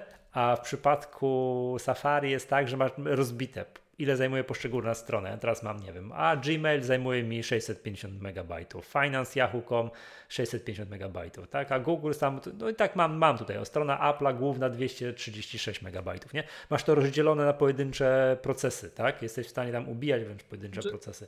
Więc to nie jest tak, że Safari nie żre, a Google Chrome to żre. Wszystko żre, tylko jest inaczej pokazywane. Ale z tego co wiem, to Safari jest bardziej zoptymalizowane. W sensie Google Chrome nie jest tak zoptymalizowany jak Safari. On chodzi rzeczywiście ciężej, wolniej, nie integruje się z niektórymi naszymi mechanizmami. Tak samo na przykład Firefox też się z niektórymi rzeczami nie integruje w macOS, bo ma swoje, co niekiedy jest wręcz tragiczne w skutkach dla użytkownika, ale to na inny temat rozmowa. Natomiast e, tak jak, ja już, tak jak już nam to wrzucono na czacie, bo widzisz, my nawet czasem coś mhm. zdążymy sprawdzić, ale nie zdążymy wypowiedzieć, bo dyskusja się potoczy inaczej, a nasi klubowicze, klubowiczki czatujący z nami na żywo podczas nagrania są szybsi. Rzeczywiście te zmiany w e, decydowaniu o tym, kiedy Time Machine będzie e, wykonywało backup, weszły w Venturze. Tu miał Pimposz rację. To to jest to, mhm. a jeszcze... To wyszło podczas jakiegoś szkolenia naszego, tak, nie klikamy tak, po tak, opcjach, tak, że tak. tam jest... O, jest taka możliwość, fantastyczna. A jeszcze wracając troszkę do tej dyskusji o komputerach, bo, bo tak zacząłem i, i nie uciekłem. Widzisz, ja kocham pracować na tym moim stanowisku takim prawdziwym. To kiedyś, chyba w poprzedniej Magatce albo jeszcze poprzedniej mówiliśmy o pieniądzach, tak? Że jak chcesz zbudować takie stanowisko i wstawić pięć monitorów, porządny komputer, no to w setkach tysięcy liczysz. Jedno stanowisko pracy, tak? Jedno stanowisko pracy tam w sześciu cyfrach się wyraża. Ale to jest super, to ci daje taką olbrzymią swobodę tworzenia. Tu sobie wyciągniesz, tam wyciągniesz, tu zostawiasz, tam robisz, bo wiele z tych rzeczy pewnie można by było pojedynczo zrobić na jednym znacznie słabszym kompie, tylko że ilość elementów, które musisz przygotować, tego preparation, żeby dojść do momentu, w którym ty wykonujesz swoją pracę, jest istotna. Więc chcesz to albo trzymać, niech to będzie odpalone, albo rozbijać sobie na różne rzeczy, które się składają same i to, to idzie szybciej. Tak? To, to, to po prostu płacisz za swój czas. I no i to jest fajne, ale fakt faktem, że takim ostatnio moim ukochanym komputerkiem to jest ten MacBook Air, którym nagrywałem poprzednio i jak gdzieś jadę, to ja w żadnym razie nie próbuję MacBooka Pro brać, nawet czternastki, bo to jest za ciężkie, za... Rozumiem, że kwestie już takie fizyczne. Za gorące przede wszystkim, tak? MacBook Pro się dużo bardziej grzeje. MacBook Pro przez to, co tam się z nim dzieje, to on wcale, to moim zdaniem inaczej Inaczej to opowiem. Przy mocniejszym obciążeniu MacBook Pro, MacBook Air zdecydowanie ładniej broni Apple'owych specyfikacji dotyczących pracy na jednym ładowaniu bateryjnym. Bo jak ci Apple mówi, że 16-calowy MacBook Pro trzyma do 22 godzin na odtwarzaniu wideo, to mhm. prawda. Ale w tym, co ja robię, to on czasem po 5 godzinach już na zero jest. Czyli mam czterokrotnie ponad mniej niż to, co mi podają, jak go mocno obciążę. No bo ta maszyna chce frunąć, ona chce krzyczeć, tam masz zasoby, ciśniesz, tak? Ma te rdzenie graficzne, ma ten RAM, ma to wszystko. MacBook Air siłą rzeczy tego nie ma, więc może też się dostosowuje do tego, że on trochę... Ale może twój, może twój model pracy jest inny, że ty wiesz, że na MacBooku Pro e, tak, właśnie do tego, do, do tego zmierzam. 400 tak, okien tekst tak. editu i to, to samo z siebie po prostu będzie pożerać wszystko, a na MacBooku R tak oj, oj, oj, ostrożnie, ostrożnie, dwa okna, nie? Do, do tego zmierzam na erze ja siłą rzeczy nie jestem w stanie tego zacząć robić, bo, bo nie ma monitorów chociażby, jak gdzieś tam jestem, ja nie jestem w stanie podłączyć nawet gości, na gościnnych występach więcej wyświetlaczy, więc pracuję inaczej. MacBook Air się mniej grzeje, e, no fajniejszy taki jest i ja bardzo lubię ostatnio pracować na tym MacBook Air i gdzieś w którymś z podcastów zagranicznych słyszałem taką właśnie dyskusję ostatnio, że tak, MacBook Pro jest super, no fajny, fajny, ale i tak pracuję na Erze. On umie mniej, ale go, to jest ten, po którego najpierw sięgnę, tak? Natomiast a kto, którego tego era używasz? Tak, eee, najwyższej trzynastki. Z M2. M2, 2 tera, 24 RAMu. To z tego ostatnio nagrywałem. No i jak to się sprawuje? Oprócz tego, że ścinę na dwugodzinnym. no właśnie tak. No tak, że widziałeś, jak go, jak go docisnąłem, to ten, ale, ale bardzo, fajny, bardzo fajny komputer, cieńszy i lżejszy niż poprzednio. E, ekran ma bardzo fajny. No, jest duży, duża, duży skok w ekranie. Bardzo mi się podoba. Na początku mi trochę klawiatura drażniła, bo, bo jest inna, ale się przyzwyczaiłem i już. Natomiast. Co to znaczy? Ona, ona ma, wiesz, Apple tego głośno nie mówi, Apple tylko mówi, jak przeskakujemy z tych tam motylkowych na nożycowe i odwrotnie, ale każda mhm. linia ma generalnie swoją specyfikę klawiatury. No ja przed przesiadką na tego Era, bo to jest taki mój komputer terenowy, to miałem tego poprzedniego Era Zen 1. E, no i tam klawiatura była spoko, tak? A tu była trochę inna i ja jestem wrażliwy na takie rzeczy. Musiałem się przyzwyczaić, natomiast no, jest przyjemnie. No rozumiem, wrażenie pod palcem inne, tak? Miłosz, to tobie, przepraszam, tutaj nie chcę cię wtrącać za bardzo w twój model pracy i tak dalej, ale skoro stwierdziłeś, że ten MacBook Pro 16 to o Boże, o Boże, za ciężki, nie chcę, chcę, jak to, jak to tak czytam, nie? Chcę w podróż wziąć MacBooka R, bo przecież ramię mnie, wiesz, boli od dźwigania ciężkiego sprzętu, a ten MacBook R to służy właśnie praca mobilna w locie i tak dalej, to ty nie powinieneś mieć do pracy stacjonarnej tego MacBooka Pro, bo płacisz niepotrzebnie za to, że mógłbyś kupić sobie tam, no nie wiem, na zamknę, no, jakiegoś tam Maca Studio w odpowiedniej konfiguracji, który dobrze wiemy, że w podobnej konfiguracji, no wiadomo, trzeba zamknąć oko, jedno i tak dalej, komputer stacjonarny, bez ekranu i tak dalej, będzie trochę tańszy. Albo będziesz mógł sobie, albo w tej samej cenie będziesz mógł kupić no, pół piętra wyżej, jeśli chodzi o parametry. Um, Kultura pracy będzie inna. To jest coś, to jest coś, o czym my się, to wiesz, jest coś, raser, o czym my często no, dyskutujemy w zespole, ale jednak to, że my możemy ten komputer zabrać i wyjść, to jest fajna sprawa. Jednak. E, to jest notabene, e, my jak dyskutujemy o tym u nas w zespole, to my mamy silną preferencję na Maca Pro. E, jak masz Maca Studio i Maca Pro, to my chcemy Maca Pro. Z prostego powodu. Jak już właśnie trzeba by było gdzieś pójść i wyjść, to do Maca Pro wsadzasz sobie dysków i on będzie ciężki jak diabli, ale zabierasz jedną skrzynkę i masz wszystko bo do Maca Studio no, to już musisz no mieć osobnego, jest, jakiegoś no. Thunderbaya albo tak, coś tak. innego, a tu masz wszystko w środku. Jest prosto, jest czysto, jest System ładnie. Tak zorganizować, tak. że... Bierzesz, do widzenia, no, jeszcze jak masz kółka, to wyjeżdżasz i już. Tak? Tylko, to, tylko, że to kilkanaście tysięcy złotych ekstra kosztuje, no ale to dyskusja, kiedy Mac Pro, a kiedy. Znaczy, tu są. Znaczy, wracając do dyskusji Macu Pro, mi się wydaje, że Apple dojdzie do takiego momentu, że będziesz mógł, bo chwilowo jest tak, że no tak jesteśmy w takim punkcie rozwoju linii produktowych Apple, że najwyższy Mac Studio i najwyższy Mac Pro to jest de facto to samo parametrowo, ale no inna obudowa, inne możliwości rozbudowy, no to wtedy to jest, tu, jest, tu jest ta różnica, że dojdziemy do takiego momentu, że to będzie że różne. Super, tak, że to będzie różne, żeby chciał tam już najmocniejsze, najmocniejsze, najmocniejsze i tego ramu jakoś tam ekstremalnie dużo, bo to wiemy, że czekamy na ten ten moment w rozwoju technologii, to, to będziesz musiał Maca Pro. Na razie jesteśmy w takim lekkim, że trzeba długo komuś tłumaczyć różnicę, nie? Tak, natomiast, natomiast tutaj jeszcze dwie rzeczy, bo to się też gdzieś pojawia w tych dyskusjach. Widziałem takie komentarze pod którąś z moich gdzieś tam aktywności social mediowych ostatnio, że jak można Maca Pro promować, przecież to jest to samo co studio, należy go piętnować, bo to jest to samo co studio. Nie. To, to co ja tu powiedziałem, żeby było jasne, to ten mój sposób użycia to jest najbardziej prostacki, najbardziej trywialny sposób użycia dla Maca Pro i tutaj to jest decyzja taka bardziej właśnie dotycząca komfortu. Bo tak, ja sobie mogę te dyski wrzucić w jakąś osobną macierz na Thunderbolcie i z tym cudować, ale po prostu nie chcę, bo nie muszę, bo mogę wydać więcej i mieć święty spokój. Ale to jest najbardziej trywialna dyskusja, najbardziej, bo jeżeli tam to, co, do czego bym potrzebował tego komputera, wymaga praktycznie każdego innego rodzaju kart poza kartami graficznymi, to Mac Pro ma przewagi od razu. Tylko, że to nie jest mój sposób pracy. Ja, ja, ja nie mam tak wyrafinowanych scenariuszy pod kątem wykorzystania różnych kart I.O. Ja, ja potrzebuję po prostu storage'u, tak? E, I to jeszcze takiego prostackiego bardzo często. Żadne tam wyrafinowanie. Jak najprostsze, jak najbliżej takiej masówki, że tak powiem, i, i już. Ale jak to sobie fajnie poskładasz, to to jest dość, dość elastyczne i, i sprawne. Odpowiednio tak, dużo. Dokładnie, dokładnie. Bez cudowania. Tak? Mhm. Um, I wracając do tematu, to, to, to widzisz, my mamy taką właśnie my jesteśmy albo czarne, albo białe u nas w zespole, że właśnie jak MacBook Pro, no to, to tak, on, jego największym ograniczeniem jest RAM, bo on ma 96 GB RAMu, a tam możesz sobie wskoczyć na te 192, tak? Ale, no ale możesz to wziąć, zabrać i wyjść do widzenia.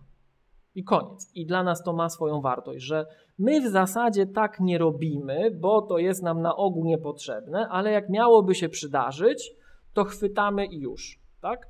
Natomiast jak już mamy być tacy stacjonarni, to bierzemy tego Maca Pro i tak widzimy, że tam jest duża premia za może nie tak duży wzrost użyteczności, że jak ja bym chciał cudować i składać to dokładnie, to bym sobie to taniej zrobił na Macu Studio, ale czasem po prostu nie chcę. Chcę mieć czystszy, prostszy, mniej awaryjny przypadek, bo to, to ma znaczenie, że jak później coś nie działa, ja mam szukać, dlaczego to nie działa, to ja nie chcę mieć tych problemów.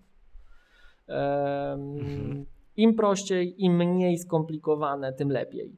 Dobrze. Natomiast e, jest jeszcze, jest jeszcze taka rzecz, od której żeśmy uciekli, bo zaczęliśmy mówić o tym MacBooku Air, MacBooku Pro i coś, co jest bardzo dotkliwe obecnie, bo ja o tym pewnie już w Mangatce mówiłem i 3 lata temu, i 2 lata temu, ale, ale dzisiaj wszyscy to czujemy, co widzowie są w stanie ocenić teraz, podglądając nasz stream, nasz, nasz strumień wideo, że tu wieje, w ogóle jestem spocony strasznie, jest dramat. Pierwszy raz jestem na biało, nie na czarno, czy prawie biało, no, no dramat, tak? To jak są tego typu temperatury, ja nienawidzę pracować z MacBookiem Pro w, podróży, bo to jest dramat. Z MacBookiem R przy tego rodzaju krańcowych scenariuszach też nienawidzę pracować. Mniej niż tam, ale nie lubię. To, to nie jest komfortowe. Umówmy się, to się grzeje. I teraz wjeżdża cały na biało iPad Pro z klawiaturą Magic Keyboard. I to jest jedyne. No ale bo wtedy go nie masz na kolanach, o to ci chodzi, tak? Że to go nie trzymasz częściej, jak klawiatura się nie grzeje. W sensie, bo klawiatura się nie grzeje. On się, on się grzeje w tym ekranie i co mnie to obchodzi. I jak zawsze mnie szlak trafia, jeśli chodzi o brak elastyczności tej platformy, bo umówmy się, iPad wykonał olbrzymi przeskok, olbrzymi. iPad dzisiaj, iPad, na, iPad nawet półtora roku temu, to są dwie różne platformy, ale to nadal nie jest, yy, nie jest ten poziom wydajności, elastyczności, który dostarcza Mac. Tu w ogóle mam Michał taki, nie wiem czy na dzisiaj, czy na przyszłość temat sideloading, bo to słyszałeś, że ma być różnego rodzaju, chodzą ploty, że będzie sideloading. Czekam na to jak na zbawienie na iPadach E, bo to sprawi, że będę mógł, jeżeli to wykorzystają gracze, Apple zrobi tak, żeby się jednak dało, to, to sprawi, że będziemy mogli całą tę dyskusję schować do kieszeni. Bo w najbardziej brutalnym scenariuszu to sobie po prostu postawię maszynę wirtualną z macOSem i heja. Bo to można zrobić i to zostało zablokowane. Na iPadzie? Tak, takie rzeczy można robić, to było, za, to było do iPadOS 14 bodajże było możliwe i Apple to zablokowało. E, więc jak będzie sideloading, to ja się tutaj trzymam kciuki, składam cały w blokach startowych, żeby tą jedną rzecz zrobili. A to swoją drogą też przy okazji takich dyskusji, to na czacie teraz było widać, że Maki, a iPady z procesorami tymi serii M też się grzeją. Oczywiście, że się grzeją. I oczywiście, że jakbyśmy taką M w iPadzie docisnęli mocno, to ta bateria nie trzyma 10 godzin. Tylko, że nikt tego nie dociska, bo model użycia jest zdecydowanie inny i platforma cię nie zachęca, żebyś obciążał go stale czymś tam, tak? Ale, ale no, to wtedy będzie można podziałać, tak? Będzie można podziałać i, I powiem Ci, że paradoksalnie w tych upałach, jak się przemieszczam, no to jestem taki, aż sam się dziwię, że to mówię, iPad only się staram. Mm, Miłosz, a ty jak z komputerem gdzieś jedziesz, to na kolanach go trzymasz? E, jeżeli jadę w jakimś, nie wiem, e, pociągu, no to tak, no. no jak pracuję, to tak. Nigdy nie byłem w stanie. Pomijając fakt, czy to parzy, nie parzy, po prostu za nisko, kark boli, ten komputer jest niestabilny na kolanach to nie, to, to, to ja tak pracuję do tego stopnia, że do tego stopnia, że ja no. Taki sobie wyrobiłem przez lata zły nawyk, z czym teraz walczymy, jak budujemy te biurka u nas, mhm. że ja nawet później, jak miałem biurko, to robiłem coś takiego, że taka kowbojska pozycja siedząca, nogi na stół, laptop tu i tak pracowałem z takim karkiem cały czas zgiętym, co na pewno pozytywnie bardzo wpłynęło na moją sylwetkę. E, I teraz jak, jak, jak mam to stanowisko takie stacjonarne pracy, no to mam monitory wszystkie na wesach odpowiednio wysoko podwieszone, żebym nie był w stanie siedzieć niewyprostowany. Że jak siedzę tak jak na laptopie, jakbym się odbił, teraz słychać pewnie, że z dala, nie do czerwonej kulki mówię, tak? E, to zobacz, to te monitory po prostu przestają być na mojej linii wzroku. Ja muszę być wyprostowany, tak? Bo mam odpowiednio podwyższone. No, to, to śmialiśmy się, że ten iPad jak to jest, ten podstawowy iPad, ten, nie pamiętam której generacji, on ma te, też klawiaturę, ale to jest takie origami składane, tam byś nie dał rady, ale to zostawmy. Yy, nie, nie, nie dałbym i, i to jest notabene znowuż ta... Yy, wiesz, i rozumiem, że Magic Keyboard ogarniasz, ten kąt nachylenia, wszystko. No właśnie, to widzisz, to jak już rozmawiamy, to, to czasem, to są dwie rzeczy. Czasem jak posłuchasz dyskusji naszych tu Apple'owych, to przecież my jesteśmy, Michał, jakie takie, wiesz, jak takie, jakby to powiedzieć, księżniczki na ziarnku grochu, a ja to już w szczególności, że a, bo tu jest troszeczkę tak, a tam jest troszeczkę inaczej. I czasem jak rozmawiamy, wiesz, zdarza mi się raz na jakiś czas z kimś z innych platform rozmawiać i on mówi, że on tu słyszał narzekanie, że to. A patrzysz, jak on używa tego swojego obecnego sprzętu i za głowę się łapie, że to, to są warunki niehumanitarne w ogóle, nie? No i mówisz, nie no słuchaj, mhm. dobra, tak, tu jest ta drobna, malutka rzecz, ale to jest w ogóle inny poziom rozmowy. My rozmawiamy o innej cywilizacji, wiesz, nie? No i wracając do tych rozkmin, to tak. jak są takie upały, ja nienawidzę Michał, bo to wiesz, ja się przemieszczam jakimś tam właśnie takim publicznym transportem, coś i wyobraź sobie, że teraz bierzesz plecak, to już w ogóle, plecak to już się upocisz, cały mokry wyjdziesz ten, więc nie, nie bierzesz plecaka, nie, nie, to jest pierwsza rzecz, nie bierzesz plecaka, bierzesz co najwyżej torbę, a najlepiej nic. Najlepiej bierzesz to do ręki i niesiesz w dłoni. Więc jak masz iPada albo masz MacBooka, no to to jest malutkie i leciutkie, tak? I teraz jak bierzesz takiego MacBooka do torby, a to już też się bardziej grzejesz, bo tutaj ten pasek ci koszulkę przyczepia, to już się gorąco zrobi, wiesz, nie? Mm. Nie, te są ekstremalne warunki do podróży, nie? No właśnie, to, to, no to bierzesz tam tego iPada albo MacBooka bez zasilacza, żeby on jak naj, najdłużej siedział na tym jednym ładowaniu. I teraz kilka takich rzeczy właśnie typu żale primadonny. Moglibyśmy mieć taki nowy dział MacGatki, żale primadonny, tak? To nie, tu ty, tutaj po czacie krążą propozycje tytułów odcinka. Żale primadonny mi się bardzo podobają, choć jest mocna konkurencja, ścisną go za zasoby. Też tak można, bo ja przed nagraniem myślałem, że się odwołamy, że uf jak gorąco, ale myślę, nie róbmy sobie tego, bo jeszcze nie daj Boże, to będzie jeden z takich odcinków, gdzie nie było najgorą najbardziej gorąco, no i wiesz. Natomiast tak. wracając, kilka takich spostrzeżeń podróżnych moich, a propos twojego pytania o Magic Keyboard. Wiesz, że iPad z Magic Keyboard, ten duży, to jest zauważalnie cięższy niż MacBook Air. Zauważalnie, to, to po prostu to jest dramat. Tak, tak. iPad z Magic tam nie wiem który iPad, ale wszystko jedno. I mały, i duży z Magic Keyboardem, tak złożony, robi się. E, duży iPad Pro, lekką, tak, z Magic tak, Keyboard jest cegłą. cięższy wyraźnie niż MacBook Air, więc to jest dramat, ale mały jest tak, wiesz, jest tak podprogowo. I teraz ja bardzo lubię tą klawiaturę, jak my to brzydko no. mówimy, wiesz, my zasłynąwszy ekranem ze śmietnika, klawiaturę szmacianą, czyli smart keyboard. Tak jest, ja też ją bardzo lubię. Jak mi jeszcze działała, to ją bardzo lubiłem. Bo ona jest, wiesz, można ją odłączyć w drugą stronę, wygiąć w drugą stronę, jest spoko, nie? No ale ona nie ma tego gładzika i, i nie pisze się na niej nie wiedzieć czemu tak szybko. I, Ale kanapkę z Subwaya można nad nią zjeść. Można, tak, tak. Więc tu ja mam takie właśnie dylematy teraz, jak już wychodzę z tego mieszkania, to czy smart keyboard, czy magic keyboard, no, no. I najlepiej to tylko już nawet nie do, tak, nie, nie do torby, w rękę to wziąć i już, no. A, to są też ale primadonny. A, rozumiem. No. To jest, powiem Ci miłość, to są tak zwane problemy pierwszego świata. Tak. Którego iPada mniejszego, większego, które klawiaturka i tak dalej. To a propos takich właśnie, wiesz, jak zalewać problem pieniądzem, coś tam i tak dalej, to to padło jest na, na czacie piękna dyskusja jest taka, a co to będzie, jak w te upały będzie trzeba używać Apple Vision Pro w taki upał, o Boże, upocisz się i tak dalej. Odpo odpowiedź jest fantastyczna. To typowo po Apple'owemu. Jak, jak się rozładuje iPhone, to co robi Apple User, nie? Kupuje nowego, prawda? To, że to, I to jest, że odpowiedź jest taka, że kogoś stać na Apple Vision Pro, to chłodzony pokój też sobie zrobi, tak. nie? Także, wiesz, no oczywiście, że tak, nie? Posłuchaj, wiesz co, no ja wracając teraz do, jakby do początku dyskusji, wiesz, sprzętu, bo znowu przebiegliśmy przez wszystko i tak dalej, tej wydajności tego MacBooka R, yy, to powiem Ci tak, to patrząc na to doświadczenie, które wykonałeś, ten eksperyment na żywo przy poprzednim yy, odcinku, ja oczywiście nie robię takich rzeczy. To też gdzieś było, że na czacie, na czacie też padło, że MacBook Y, że iMac z M1, czy tam w ogóle komputer z M1, iMac z M1, jak wideo Final Cut Pro, coś z nim robi i tak dalej, to w super cichym pokoju można usłyszeć te dwa wiatraczki w, w iMacu z M1, tak? Także okej, okay, ja po prostu takich rzeczy nie robię, ale mimo tego, dzięki temu, że ty wykonałeś taki, taki eksperyment, to ja się, to ja podtrzymuję to, co powiedziałem, że ja się na komputer z pasywnym chłodzeniem jeszcze przez jakiś czas nabrać nie dam. Tak? Mhm.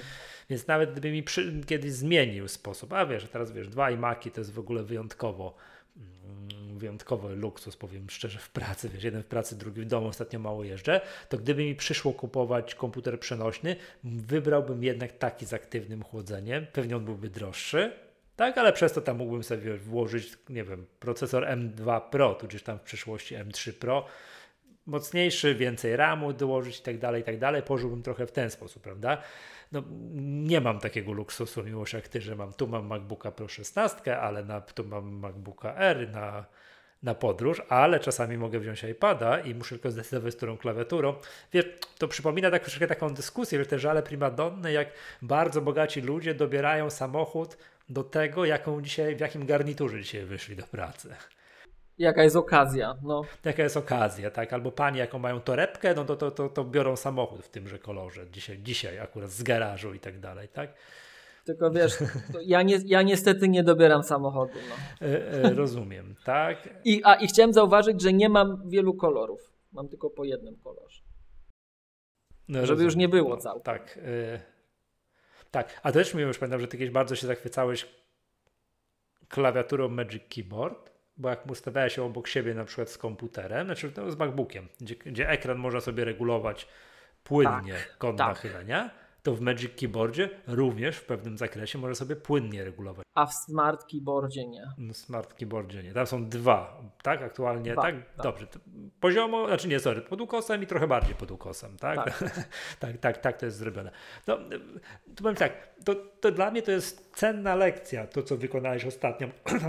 że strasznie dużo robisz na tym MacBooku R, żeby tego, takiego komputera po prostu nie wybierać. Tak? Mimo wszystko. No i, no i tyle. Nie, Michał, to MacBook Air on jest super.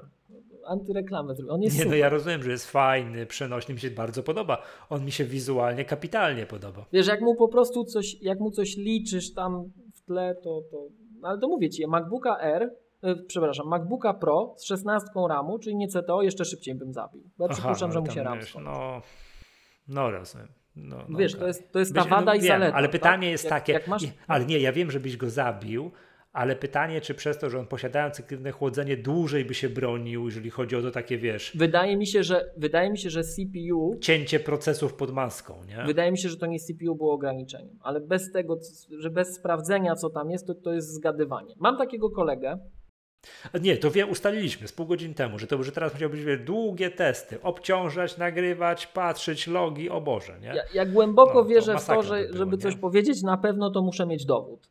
Tak? Mam takiego kolegę, który za każdym razem, jak coś mu się nie dzieje, jest takim bardzo dubaczem, bardzo dużo dłubie w tych naszych kompach i to, to jest zaleta. Warto z takimi ludźmi trzymać, bo oni dużo widzą, ale on tak zawsze, wiesz, on sobie wymyśli coś, że on już znalazł rozwiązanie, że to na pewno było to. Nie ma żadnych dowodów, żad, żadnego sysdiagnoz, nic, nic, zero, nie? Ale to na pewno było to. Mówię, skąd wiesz? No bo to jak, tam jest tyle, bo jak to zrobię, to już działa, tak?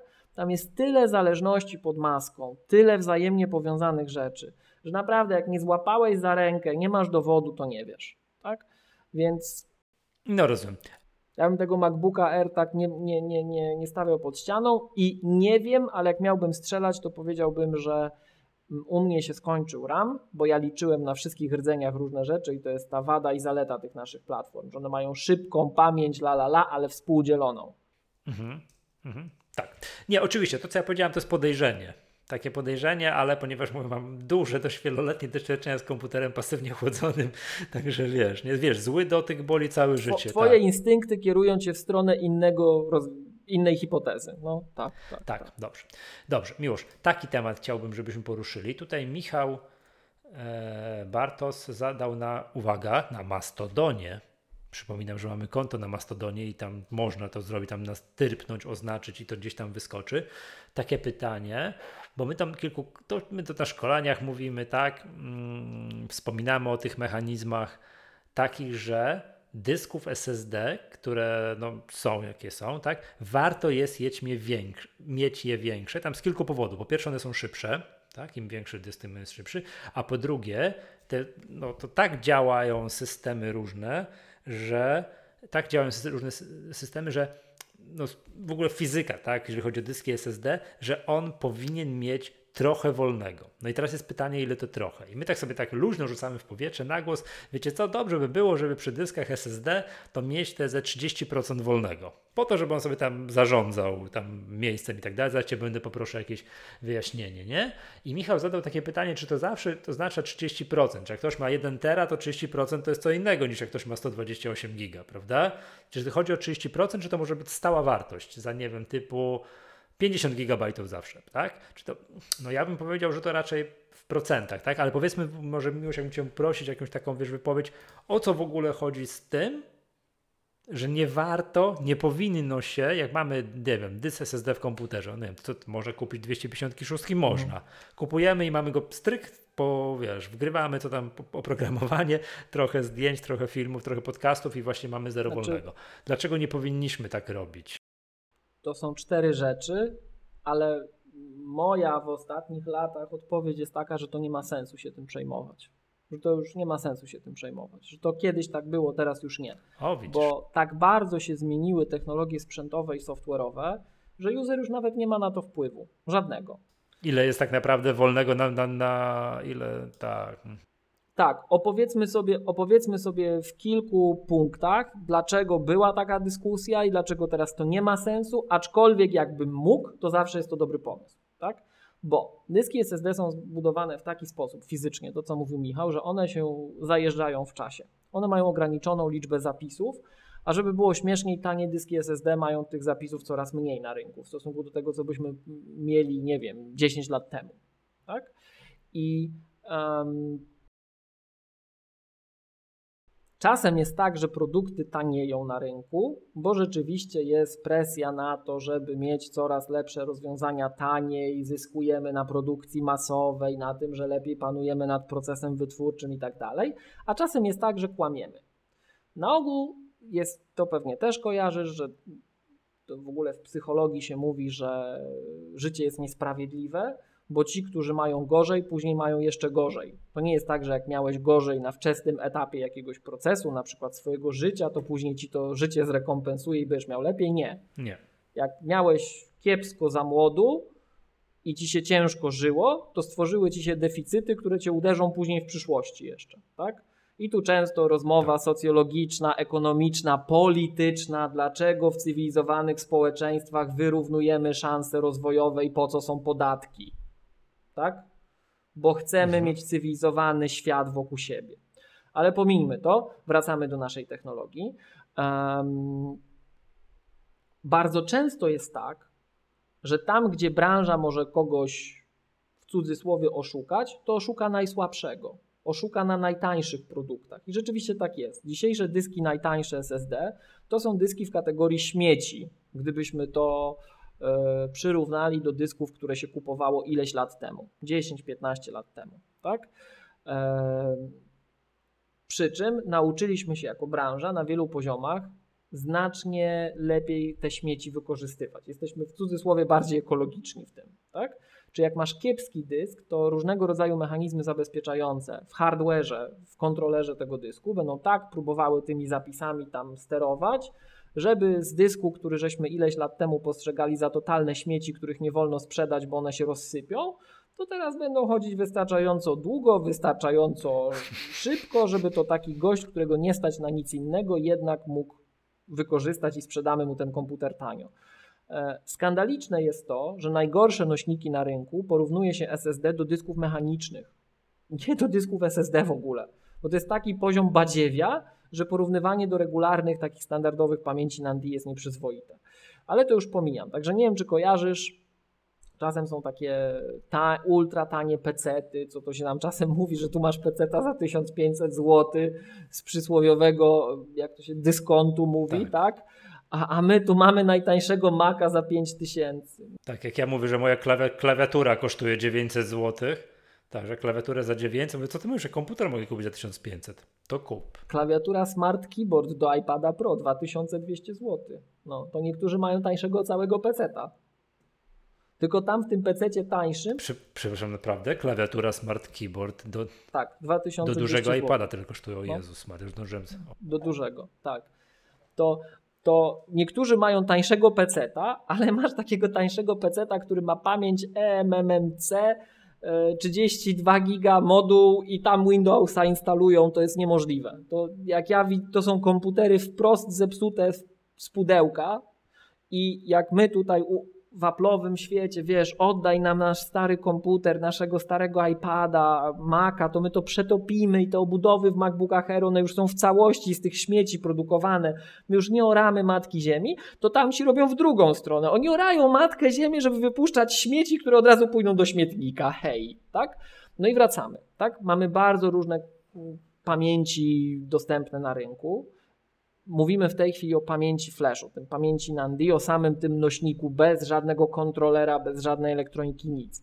I to, co my w rozumieniu Apple montuje do swoich, do swoich urządzeń, to są jedne z najlepszych pamięci, jakie są na rynku. One są, mówiąc krótko, najdroższe, ale najbardziej wytrzymałe. Tak? E, Mówisz teraz o, o, pamięci w sensie masowej. O SSD, o SSD tak, nie tak, o tak, tak, tak. Pamięci, tak, powiedziałeś pamięci, tak, ale mówimy o dysku, I, co do zasady, e, tak? Mhm, okay. te dyski się będą bardzo, bardzo, bardzo, bardzo, bardzo, bardzo długo zajeżdżać. To jest troszeczkę dzisiaj tak zakładane jak, e, jak baterie. Dzisiejsze domniemanie jest takie, że ty w tym MacBooku R nie zdążysz baterii wyeksploatować, zanim nie wymienisz e, komputera na nowy. Ja mam taki przykład teraz z iPadem Pro 11-calowym. Mhm. Mam takiego iPada Pro z 2018 roku, co do którego miałem podejrzenie, że on, on już ma baterię, coś nie tak. Poszedłem do serwisu, a oni mówią 490 cykli. Przez 5 lat. Czyli no to jest i? połowa życia tego urządzenia. Bateria jest policzona na... De facto stacjonarny iPad. Właśnie nie, ja z tym iPadem no. jeżdżę, widzisz, ja używam go przez 5 lat połowa, ja, ja nie, będę, nie jestem w stanie tej baterii zarżnąć, mówiąc brzydko, czy zajechać, czy wyeksploatować, powinniśmy pewnie wyciąć albo wypikać, wyeksploatować, e, do momentu, jak ten iPad nie straci supportu. Że nie będę go chciał już dalej używać, bo on nie dostanie bieżącego iPadu. No ale stracił ci ten iPad tam na jakości. Czułeś, że on jest coś, nie halo się z nim dzieje. Tak, i się zaczęło właśnie cała, cała znowu szukanie, czy to to jak ja używam tego iPada, czy to bugi w iPadOSie, czy co to jest. No. Yy, Ale, ale byłem, no dobrze, szoko, byłem zszokowany wróćmy tą statystyką. Do, I wracamy do, do pamięci SSD. Dyski generalnie dzisiaj są założone, że w tej klasie urządzenia, które mniej więcej jest dopasowane do typu klienta, to ten klient nie będzie w stanie zajechać tego dysku. On wymieni ten komputer szybciej, tak?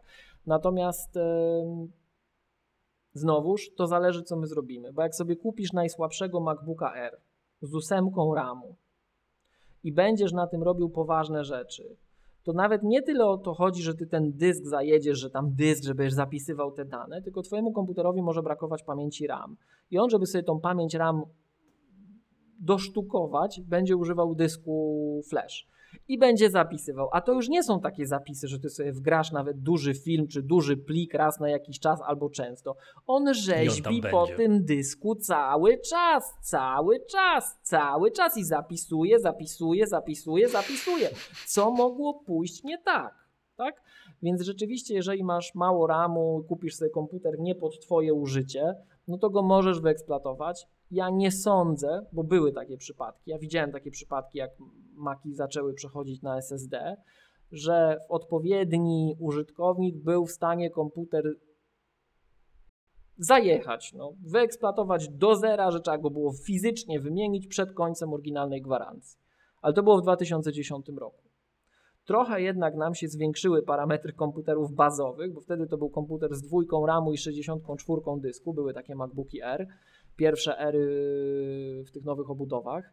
E, więc teraz myślę, że tak drastycznie nie będzie, ale fakt, że na przykład pod koniec Twojej pracy, to ten komputer już będzie miał tą pamięć SSD wyeksploatowaną istotnie, on będzie po prostu coraz wolniejszy, bo to, to widać po responsywności. Ta pamięć ma coraz dłuższe czasy zapisu.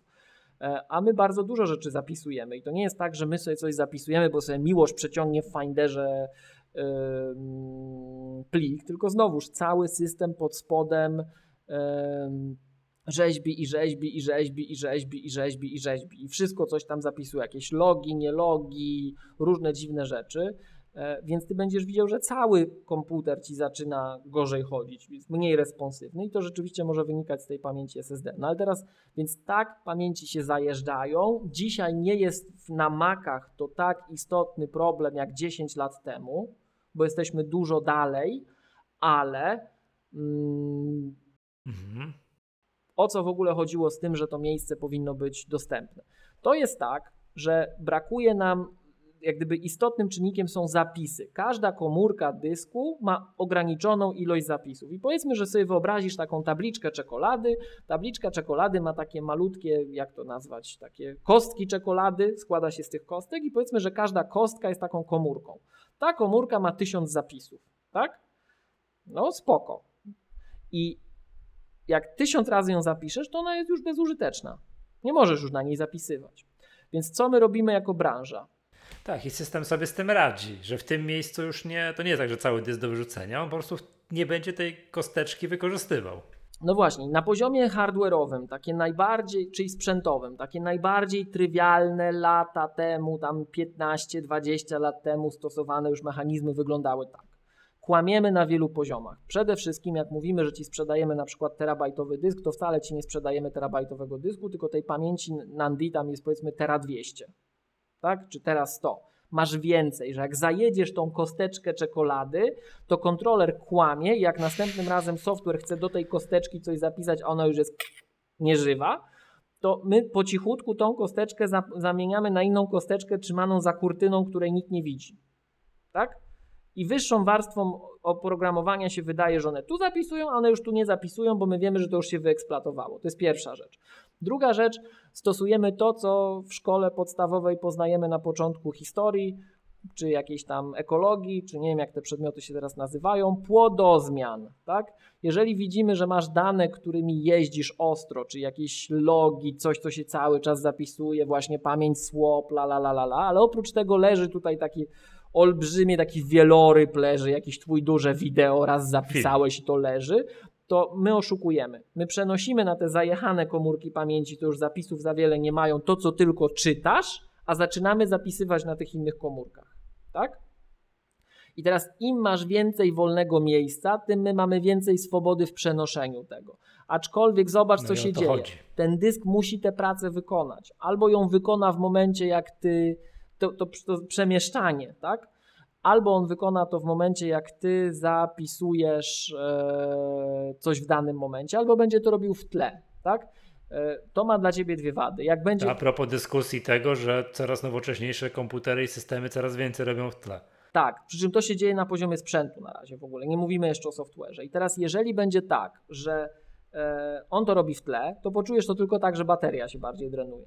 Ten prąd się zużywa, tak? On, ten dysk więcej energii zużywa. No, będzie trochę więcej, będziesz to widział. Jeżeli to robi w danym momencie, to będziesz widział, że czekasz na instrukcję zapisu. Czyli ty chcesz coś zapisać, ale on nie może zapisać w tym miejscu, bo najpierw coś musi przełożyć w inne miejsce, żeby zwolnić to miejsce, w którym ty de facto chcesz zapisać, czyli coś trwa dłużej. Zamiast trwać jedną operację, to trwa dwie, trzy, tak? To między innymi widać właśnie w tym spadku responsywności. No i teraz tak było kiedyś, rzeczywiście to wszystko było fajnie, la la la, ale Wracając trochę do początku naszego dzisiejszego odcinka, że jak nam wzrasta moc obliczeniowa, to nie jest tak, że należy odłogiem i już teraz będziemy się cieszyć, że mamy więcej mocy obliczeniowej, a cała technologia będzie taka jak była, bo wszyscy chcemy to wykorzystać. Zarówno źli aktorzy, jak i my, neutralni aktorzy, czyli my tu użytkownicy, jak i dobrzy, użytkow- dobrzy aktorzy, czyli dostawca platformy, czyli Apple. Tak? Zły aktor będzie ci na przykład palił moc twojego procesora na doskonalsze mechanizmy trakowania, reklamy, inne badziewie, tak? E, neutralny aktor, czyli ja, ja sobie po prostu wykorzystam tę moc obliczeniową, bo mam, bo mogę, to fajnie, tak? A dobry aktor, czyli Apple, obserwując to, co się z jego platformą dzieje, będzie widział, że zasadzie większość tych użytkowników to ma tyle tej mocy obliczeniowej i ona tam leży, to może dodamy coś fajnego, co by się robiło samo, co ci ludzie chcieli robić, ale się nie dało, więc teraz niech się robi samo, tak? No i takich przykładów rzeczy, które tak się zachowują na Macu, no są tysiące, tak? Od prostego time machine, które się dzieje w tle, które żeśmy wprowadzili z 15 lat temu, przez takie rzeczy jak ten współdzielony schowek, że ty sobie możesz kliknąć, to się szybko kopiuje, jest gotowe do wklejenia na wszystkich twoich urządzeniach od razu w tle. To się wszystko dzieje. My tego nie widzimy, ale to się dzieje. To zżera jakieś rdzenie procesora, zżera pamięć i tak dalej, ale my mamy tego tyle, że to, że on trochę więcej zabierze, to to już nas nie boli. I z dyskami jest tak samo. Miło, że cię. A teraz, jak, jak to się no. dzieje? Jak ja na Macu kliknąłem, zaznaczyłem tekst, kliknąłem Command C. Odwracam się do iPada, kliknąłem tam na klawiaturze, załóżmy, że mi działa. Command V i to się wkleiło. To jest ta Czym on to przeniósł? E, to jest, to, to jest ta łączność bez. Airplayem? Nie Airplayem, czy, czy, czy ale przez Cupertino nie, nie, nie. To, szło? To idzie bezpośrednio przez Wi-Fi szyfrowanym kanałem, trochę tak jak AirDrop. Handshake okay. generalnie i całość jest trzymana przez, y, jest, jest wykrywana przez Bluetooth. Natomiast to jest ta, pozyty, to jest ta pozytywna wersja. Wy... No dobra, zostawmy, bo to byłem, byłem ciekawy, czy to wiesz. To jest ta pozytywna wersja wydarzeń. Chcesz usłyszeć złą? No. Chcesz? Przez iCloud. Nie. Zaznaczasz sobie katalog, który ma 50 giga, naciskasz Command C i on to próbuje już dystrybuować. I ci lata 50 znaczy? giga danych. No bo możesz zrobić tak, że naciśniesz katalog tu i wkleisz tam, nie? No, tak. No, to jak coś pójdzie nie tak, no to mm, mm. i on, ty sobie tu siedzisz. No tak, bo za, za, wiesz, siedzisz, kawałek tekstu tak, to są jakieś pojedyncze tak, bajty, a ty sobie nie? Katalog no to w ogóle niezauważalne. Tak? Ty sobie tu siedzisz, tak. a to kopiuje. No bo ma tą nadwyżkę, to robi, bo może. A to jest niezłe, bo klikasz Command C i nigdzie tego nie musisz nigdzie wklejać na żadnych innych urządzeniach, a on i tak już. Zdarza się, że mamy czasem już to robi. tutaj w naszej lokalnej sieci takie rzeczy, Fajne. że jesteśmy połączeni przez zdalny pulpit z jednego Maca do drugiego i z jakiegoś powodu nam nie chce skopiować przez Apple Remote Desktop albo screen sharing i się nie da, ale wciśniesz Command C i Command V i przejdzie. Więc nie obchodzi cię to, bo wcisnąłeś i przeszło. Tak? Załatwiłeś temat, biegniesz no. dalej. To jest coś takiego, jak masz użytkowników, którzy są zaawansowani i nawet coś się psuje, pojawiają się bugi, to oni nawet tego nie zobaczą. Bo jak mu rzucisz kłodę pod nogę, to on jest jak ninja, on się obróci w powietrzu inaczej, upadnie dobrze, pobiegnie dalej, tak? bo on wie, że daną rzecz może na 15 sposobów zrealizować. Ale jak jesteś początkującym użytkownikiem i nie znasz tych 14 pozostałych, a ta jedna, której używałeś, przestała działać, no to się wyłożyłeś i biadolisz, że e, te złe Apple nie działa, albo te złe to, albo ten Linux, albo nie wiadomo co, tak? Więc zaawansowani użytkownicy w pewnym momencie zaczynają mieć klapki na oczach. Oni nie dostrzegają, że coś nie działa, bo przecież mogę zrobić tak. I tak długo jak wiesz, że możesz to zrobić tak, no to jest spoko, nie? A jak nie wiesz, to cię boli. Natomiast wracając, zobacz, zaznaczasz sobie tu 50 giga i to lata nagle, więc no, to jest ten negatywny fragment handoffa, tak? I to jest jeden z fragmentów. A jeszcze nic nie zrobiłeś, jeszcze nigdzie nie chciałeś tego wkleić, a to już zaczyna się, tak, niesamowite. I to jest jeden z fragmentów, który ja teraz właśnie stwierdziłem, że może to to, bo ja na przykład używam Pastebota. Tak, tam dużo. I wiesz, ja mam, ja mam tak. kompy, co mają 90, 96 giga RAMu, 192 giga RAMu, tak Pastebot ma taki suwaczek, że on tam chyba trzyma ostatnich 50 pozycji, to 20, ja mu tam daję 1000 no, tak. chyba, nie? A co niech trzyma z trzech miesięcy, zawsze się przyda w awaryjnej sytuacji, nie? No teraz Michał pomyśl, jak jedną z takich tysiąca pozycji jest te 50 cholernych giga, co skopiowałem, nie? Bo on to trzyma, to było w schowku. No to jest problem. Tak? I wiesz, i masz komputer, który ma niesamowicie dużo wszystkiego, a możesz go zaciukać, mówiąc brzydko, to jest język parlamentarny. Pozdrawiamy wicepremiera Gowina. E, możesz go zaciukać trywialnymi sytuacjami. Tak? Więc to jest zawsze tricky. To zależy od tego, czego ty używasz, jak używasz i tak dalej. I czasem to, że Apple czegoś nie daje w standardzie, to nie jest głupie, bo oni to widzieli w testach. Ty tego nie widzisz, a oni to mhm. zauważyli w testach. No ale dobra, idziemy dalej. E, wracamy do tych dysków. Powiedzieliśmy, że z mocą obliczeniową jest tak, że jak masz jej dużo, no to się wykorzysta jakoś, nie? I z dyskami jest tak samo. Wyobraź sobie, my to mówimy czasem, jak na tych naszych szkoleniach opowiadamy o Time Machine, że jest sobie Miłosz, ma terabajtowy dysk, na terabajtowym dysku ma 100 giga zajęte, a 900 giga leży odłogiem. I Miłosz sobie jedzie na wakacje, na wakacje nie zabrał swojego dysku Time Machine, dysk został we Wrocławiu, on sobie pojechał do Egiptu, wy, wyleguje się na plaży przed hotelem, tak? Czy przy basenie przed hotelem. I teraz, jak on nie ma tego dysku Time Machine ze sobą, to czy te kopie się robią, czy nie robią? Robią się. Na wolne miejsce na dysku wbudowanym. I jak Miłosz wróci do domu i podłączy swój zewnętrzny dysk do Time Machine, to te lokalne kopie, tak zwane lokalne migawki zostaną wypchnięte. No ale co to oznacza? To oznacza, że Miłosz tak naprawdę nie ma 900 giga wolnego miejsca, bo system sobie trochę podebrał. Do tego dochodzą bardziej wyrafinowane technicznie mechanizmy jak mm, deduplikacja danych i tak dalej, i tak dalej co oznacza, że w ogóle jest ciężko określić, ile tego wolnego miejsca jest. Tak? A do tego wszystkiego jeszcze dochodzi to, co ty powiedziałeś, Michał, czyli to, że mogę sobie włączyć iClouda i mieć tak zwany Optimize Storage włączony włączony. Że ja tak naprawdę to mam jakieś pliki i tych plików mógłbym mieć 2 tera, ale w zasadzie nie mam dysku 2 tera, więc yy, ponad terabajt jest wypchnięty do chmury, a on to pobiera kiedy musi. No i teraz jeszcze do tego dochodzi wszystkiego mechanizm versions, czyli taki mechanizm przechowywania stanów danego pliku do yy, pliku projektowego, na przykład w Numbers, Pages, Keynote czy dowolnej innej aplikacji korzystającej z modelu Document Based Applications trzymanej lokalnie na dysku, żeby ci ułatwić życie, jeżeli popełnisz jakiś błąd i chciałbyś się cofnąć w czasie. I to jest niezależne od Time Machine. Więc mamy lokalne migawki Time Machine, mamy wersję, mamy Optimize Storage, mamy elementy wynikające z architektury systemu plików, czyli ta deduplikacja danych. No i dochodzimy do tego, że tak naprawdę nie wiadomo, ile masz tego miejsca. I teraz wracamy do pytania naszego słuchacza Michała, czy Marcina. Michała, przepraszam. Michała, tak, Michała. Ile ja mam mieć wolnego miejsca? No dzisiaj to już nie ma znaczenia.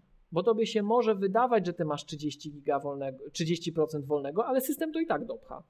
Ja rozumiem, bo, bo tam w tym, co ty nie widzisz, wydajnie masz dysk 1 tera, masz swoich danych, nie wiem, plików w Wordzie, Keynote, filmów, zdjęć, patrz 500 giga, to te pozostałe, tak jak rozumiem z swojego wywodu, te 500 giga, system sobie tam On będzie sobie swoje rzeczy robił, tak. zarządzi. Tak. To co powiedziałeś, a lokalne migawki, jak pojechałeś na wakacje a sobie tam pooptymalizuje, pooptymalizuje różne rzeczy i tak dalej, i tak dalej. Ale przecież jest bardzo ekstremalny przypadek, że masz dysk 1 tera i wgrałeś sobie 1 tera zdjęć, które tak. są twoje. I system ma 0 albo tam 1% miejsca na swoje, swoje rzeczy. Plus, i teraz wracając do tej dyskusji o tym, że no czasami nam ramu tak. brakuje i on to regularnie wtedy już nie, że tam zapisuje sobie, tak jak mówię, że takie obciążenie dla dysku SSD, jak on, dysku SSD, że jak on zapisze sobie jeden duży plik, duży film, to to jest żadne. Najgorsze dla niego jest to, jak on tak zapisze, odczyta, zapisze, odczyta, zapisze, odczyta, zapisze, odczyta, bo mu zabrakło ramu i musi się wspomagać słopem. Co my to, to słuchacze Maggatki wiedzą, że to o tym słopie to my tu tam od 100 Maggatek, prawda, albo od 150, prawda? No i teraz jak mamy tego storage'u bardzo mało, bo zapisaliśmy sobie teraz zdjęć. I to, to, to on w, ciąg, w jednym miejscu będzie robił. Tyk, tyk, tyk, tyk, tyk, tyk, tyk, tyk, wiesz, tak stukał, tak tym nożem uderzał w jedną kostkę Ale czekolady, a nie w różne. Tak, o, na przykład o słopa, to jest pierwsza mhm. rzecz, ale to jest jakby jedna rzecz, a druga jest taka, on nie będzie miał miejsca na to, że jak będzie widział, że jedna kostka czekolady jest trochę zajechana, żeby sobie poprzestawiać. Tak. I teraz... To te 30% wolnego miejsca jest potrzebne na przykład na to, żeby on sobie tam swoje rzeczy robił pod maską, na przykład na to właśnie, żeby mógł sobie w różne miejsca zapisywać, albo stwierdzę, o tu jest za bardzo zużyte, ja to właśnie teraz poprzestawiam, prawda? I tak dalej. To jak tego nie ma, no to jest problem. To jest, ja, I to jest, no Michał widzę jest na czacie, yy, pozdrawiamy. Pytanie, czy z iPhone'ami i iPadami jest tak samo? Moim zdaniem tak. I to będzie, wiesz, taki dowód anegdotyczny, bo oparty na jednej obserwacji, o, chociaż nie, już teraz na więcej niż na jednej. Miałem znajomych takich, którzy przychodzili do mnie, że nie wiem, jego żona używa iPhone'a i się właśnie zawiesił i tam się rozsypał i w ogóle i tam były już zdjęcia dzieci z ostatnich 7 lat i co teraz, pomóż mi to odzyskać.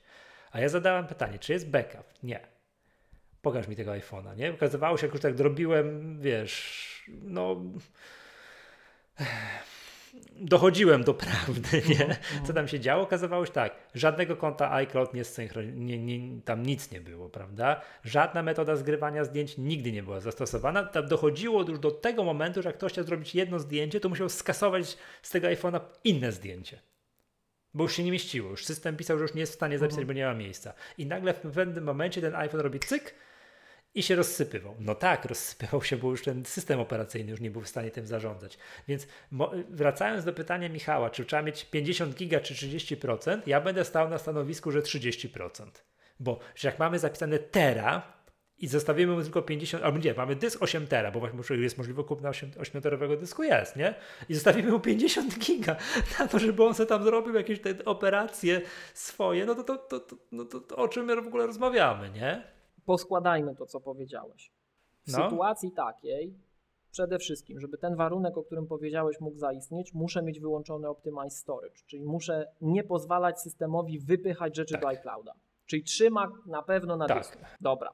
Gdzie to się, przepraszam, na iPhone? Ty pamiętasz tak z głowy, gdzie to się ustawia? Bo to, to, nie wiem, czy to nie jest cloudowy. W iCloudzie pewnie w iCloud Drive, jak znam życie. Tak, zarządzaj miejscem. Wiesz, mówimy o iPhone'ie, tak, zarządzaj miejscem. No nie, teraz, nie, dobra, nie, nie no to... Znaczy na iPhone'ie to, na iPhone'ie to, to jest zawsze chyba, na Macu to się tam robi. I teraz, tak. i teraz wracając do tematu. E, masz na, na razie mówimy tylko o Macu. Na Macu wyłączasz Optimize Storage, tak masz wszystko. To nawet z racji tego, że masz wszystko utrzymywane, to sprzętowo ta historia, o której mówisz, nie występuje bo na poziomie sprzętowym hardware dysku zorientuje się, że ty byś miał tu duży plik wieloryba, który leży, a on by tutaj ten słopik jeździł, więc on będzie ten słopik przemieszczał. Ten słopik nie będzie za każdym razem na tej samej komórce. On będzie na innych. Ale fakt, że jak masz tych danych mhm. dużo, to większą presję na niego wywierasz, żeby to się jednak szybciej zajechało. Tak? On ma mniejszą elastyczność w tak przenoszeniu tego. Poza tym tam zawsze są pewne ukryte zasoby. To nie jest terabajt, to jest terabajt 100, więc on sobie będzie mógł to jeszcze z dodatkowej puli robić. Czyli producent spowalnia ten proces. To jest tak jak ze śmiertelną chorobą, albo był jakiś taki film Życie, śmiertelna choroba przenoszona drogą płciową. E, tak jak z tym naszym życiem, w końcu przestaniesz żyć. I chodzi o to, żeby jak najbardziej spowolnić proces umierania tak? Żebyś dożył jak najdłużej. To z dyskami jest tak samo. Widzisz, my zawsze w filozofię wpadniemy, albo jakąś politykę, socjologię tutaj, no taki e, koloryt naszej magatki. W każdym razie... Ewentualnie kogoś no, obrazimy, ale to tam... W każdym razie to jest ten proces spowalniania, więc teoretycznie dysk się powinien bronić na swoim poziomie, ale to, co ty mówisz, Michał, ma sens z innego powodu, nie z powodu sprzętowego. Chociaż jeszcze raz, to na pewno nie pomoże żywotności tego hardware'u. Ty szybciej dociśniesz ten hardware, to jest prawda tylko często już dzisiaj nie tak, żebyś zdążył to poczuć tak bardzo. Natomiast gdzie znacznie szybciej sobie możesz krzywdę zrobić, to e, nie chodzi o hardware, chodzi o software. Bo zobacz, jeszcze raz powiedzmy, co się dzieje. Jak brakuje ci RAMu, a przypuszczam, że niestety taka jest statystyka, tak? Jakie komputery Mac są najpopularniejsze? Najtańsze i sporo osób kupuje komputer z zagłodzonym RAMem, to jest błąd. Nie powinniście kupować komputera z podstawową konfiguracją RAMu. Nie róbcie sobie tego. Jeżeli słuchacie tego podcastu, to jesteście pewnie bardziej zaawansowaną osobą niż przeciętna taka na ulicy, więc nie kupujcie komputera z ósemką RAMu. A gdybyście mieli taką, taką, przy, taką sytuację, no to sobie odpalcie monitor aktywności, wejdźcie w pamięć, zobaczcie plik wymiany, teraz się okaże, tam już ten pliczek jakiś jest, tak? I teraz zobaczcie, system operacyjny działa tak, że jak mu się kończy RAM, to on wchodzi na ten dysk. Ale jak na, na, na tym dysku już nie ma miejsca, bo tak jak powiedziałeś, nie ma miejsca, to jemu nie tylko skończył się dysk, ale jemu skończył się RAM. A jak skończył mu się RAM, a RAM to jest to, co to jest jego tlen, on tym oddycha, tak? No to się zacznie dusić, aż się przewróci i umrze. I zasada jest taka. Nowoczesne systemy operacyjne, to dotyczy każdego systemu, to dotyczy macOSa, Windowsa, Linuxa, Androida, iOS, iPadOSa, wszystkiego. Jak nie masz miejsca na dysku, system nie musi działać. I zdarzy ci się tak, że jak będziesz miał za mało RAMu i nie będziesz już miał miejsca na dysku i on nie będzie miał miejsca na dysku, żeby sobie tego RAMu uszczknąć z dysku, to ci wyświetli taki komunikat, zabrakło pamięci na X. I to jest trochę tak, jak ja zawsze wspominam moje zajęcia z przysposobienia obronnego w liceum. To a propos tego, wiesz, ta wroga propaganda jest taka, że my tutaj chcemy zaatakować Białoruś, Rosję, przed wojną jeszcze część mówiła, że Ukrainę chcemy podzielić, że my jesteśmy takim agresywnym narodem, to ja chciałem tu publicznie powiedzieć, że mnie uczono w szkole średniej na zajęciach z przysposobienia obronnego, co my mamy robić na wypadek konfliktu, jak się obywatel ma zachować. I w temacie wojna nuklearna sposób postępowania było wejść sobie wykup, wykop dół, połóż się w tym dole, nakryj kocem i czekaj na pomoc. Więc tak samo się zachowuje system operacyjny, jak my, jest taki agresywny, jak mu się skończy miejsce. On ci wyświetli komunikat, że stary, zabrakło ci zasobów, ok. Jak masz szczęście, to jak naciśniesz OK, to okienko zniknie. A jak nie, to właśnie się nakryłeś kocem i ta pomoc przyjdzie i cię po prostu do kostnicy zabiorą, tak? Kiedyś, miejmy nadzieję, ktoś. Znaczy to, żebyśmy mieli jasność, to grozi całkowitym rozsypaniem to systemu. To grozi rozsypaniem systemu na różnych etapach. Już nie, komputer się nie uruchomi po prostu, nie? To tak już... Może nie musi. Apple próbuje to też zabezpieczać przez lata, bo kiedyś było drastycznie. Tam na poziomie Mavericksa, Yosemite to tak bywało. Tam no, y, Mountain Liona to mogłeś sobie tak rozsypać, że już nie wstał, tak? Naprawdę już później się nie wczytał. Z iPhone'ami tak czasem bywa że jak sobie iPhone'a już tak dociśniesz, dociśniesz, dociśniesz i nie daj Boże go zresetujesz, to już później będziesz miał tylko jabłuszko i pasek postępu. Jabłuszko i pasek postępu. Już nigdy nie wyjdzie z tego deflupa, jak sobie go odpowiednio nie ogarniesz, a jak będziesz miał pecha, to już w ogóle nigdy mhm. i dane straciłeś, jak nie masz backupu, tak? I teraz wracając. To jest... Czy teraz nie obrażamy, tylko straszymy. straszymy. No tak. Bo, bo, chciałem powiedzieć, że tutaj na czacie klubowicze są niezawodni i piszą, że nikt jeszcze nie został obrażony i jest to największy zawód tego odcinka. No jak nie obrażał? Przecież żeśmy obrażali. Przecież żeśmy obrażali. No ale dobra, może za słabo to już. No. To było nie, ja też mi się wydaje, że kogoś obraziliśmy, ale to było no zawalowane. Tak, tak, no, ale to... To w części niepublicznej możemy podyskutować o tym. Walczymy z hejtem, tak, e, nie będziemy nie, emanować agresją. już, wra, wra, wróćmy do tego fragmentu, czy 50 giga no właśnie, wracając. Wystarczy, teraz, teraz czy, czy 30%? No, wo... To ja bym spojrzał na to tak, że większym zagrożeniem to dwie rzeczy. To jest tak jak palenie szkodzi. Czy to cię zabije od razu? Nie. Ale czy ci zrobi krzywdę długookresowo? Tak. Więc jak masz zapełniony dysk po brzegi, masz za mały dysk, to to jest jak palenie i picie. Palisz i pijesz i tam dojeżdżasz. Ale takie już, tak. tak. Tam ostro, jak mój sąsiad z góry. E, I niestety, mam, muszę okna mieć, no jest dramat. No ale mniejszy. I dlatego chcę mieć laptopa, Michał. Dlatego chcę mieć laptopa, bo jak pali, to mogę wyjść. No ale w każdym a, obraziłem sąsiada, pewnie się nie dowie. W każdym razie, e, albo może słyszy. W każdym razie, e, wracamy do naszego tematu, tak? To jest jak palenie i picie. Jak masz mało miejsca dla sprzętu, ale dla software'u, to ci się może zrobić zawał i umrzesz natychmiast. Tak? Jak klikniesz OK, już się nie da, nie zdążysz zamknąć aplikacji, to po prostu nikt cię nie odratuje na czas, koniec, tak? I teraz e, to jest niebezpieczne. I wracając do Twojego pytania, czy procent, czy ilość, to ja bym mimo wszystko zdroworozsądkowo spojrzał na to tak. Jak masz 4-terabajtowy dysk, to nie musisz mieć 400 giga, no bo be, bez żartów, no nie dopchasz tego tak, żeby RAMu 400 giga ci nagle potrzebował innych dziwnych rzeczy pod kątem software'u, tak? Ale jak masz 25, 256-gigowy dysk, to ja bym co najmniej 10% miał wolne. Bo 20 giga plików tymczasowych i słopa zrobić to jest żaden problem. To jest żaden problem. I możesz dojść do sytuacji, że ci się system przewróci. Tak?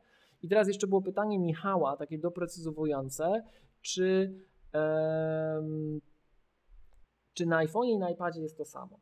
Do pewnego stopnia tak, bo system pliku też taki, plików też taki jest, APFS z deduplikacją danych też taki jest, e, Optimize Storage jest, więc on sobie będzie różne rzeczy wypychał, więc jeśli chodzi o zajeżdżanie SSD, to oczywiście tak, ale umówmy się. Natomiast jeśli chodzi o software, możesz sobie bardzo poważną krzywdę zrobić, co mówiliśmy. I na iPadach, na iPadach i iPhone'ach jest to dzisiaj bardziej doskwierające niż na Macach, bo jest trudniej się obronić, jak coś pójdzie nie tak, trudniej pomóc temu urządzeniu, że jak go dopchasz do końca, to ci się kiedyś nie włączy i będziesz miał problem. No, jak nie zrobiłeś backupu, to grozi to wręcz utratą danych. Powiem Ci tak, e, zszokowałeś mnie. Przy 256 giga, 10%, 20 giga, już to niby... To, to zaryzykowałbym, że 30%, nie? Bo to są, zobacz, jakie to są. Okej, okay, wiesz co, ale zobacz, wyobraźmy sobie ten jeszcze raz. Powiedziałeś przykład 4 tera, że 10% to jest 400 giga i że to. Zobacz, jak masz tak duży dysk i wypchałeś go danymi 3,6 terabajta i tak dalej, to zobacz, ile on potrzebowałby wolnego miejsca na to, żeby sobie móc te dane poprzekładać. To są jakieś gigantyczne no on to może kawałkami robić. On nie musi całych plików, on operuje na sektorach dysków, to robi no, elektronika, no ja ale wiem. znowuż, to jest Michał wiem, sprzęt. Wiem, to nie jest tak, że jak masz plik, który ma 3 giga, to on przenosi go w całości. Ja wiem, że to tak jest, nie? że tak. to, to, nie przenosi go w całości, przenosi ale go to jest, Ale to jest no, sprzęt. Tak? To jest sprzęt. Ten sprzęt, no. tak jak mówię, szczególnie przy dużych ilościach, to jest mniej, to, to jest takie zabijacie właśnie, źle się prowadzisz, tak? Nie dbasz o takie, wiesz, tak. o, o higienę pracy. Natomiast dla software'u to jest zabójcze i w tym momencie przy dużych dyskach jest, jest ciężej sobie zrobić krzywdę, tak? Tak, tak. Czyli posłuchaj, jakbyśmy nie krążyli, jakie kto by pytania nie zadał, tak, to my, no może o nas pisać memy robić, to zachęcamy, tak. tak? Wstawcie na Facebooku, albo na, na Mastodonie, czy na Twitterze mema, że i tak trzeba kupić komputer, który ma większy dysk niż się wydaje i RAMu więcej niż ci się wydaje. Tak, zdecydowanie, ale RAM jest ważniejszy. Tak? RAM jest ważniejszy, oczywiście, że tak, tak. I trzeba mieć backup. I trzeba mieć backup. Bardzo fajnie. Michale, jesteś obecny na czacie, to zadaj odpowiedz, czy, czy, czy, czy odpowiedzieliśmy na Twoje pytanie. Czy, czy wywód był wystarczająco prosty i tak dalej, nie? Jeszcze raz tutaj mówię, ja pozdrawiam tutaj mojego kolegę, którego żona robiła zdjęcie tak, że już poprzednie musiała inne kasować, żeby zrobić nowe zdjęcie. Się zdziwiła bardzo, że się rozsypał. I co to za gówniany sprzęt? Przecież tak Steve Jobs mówił, że będzie działało. No, do pewnego momentu na pewno, nie? Do pewnego momentu na pewno.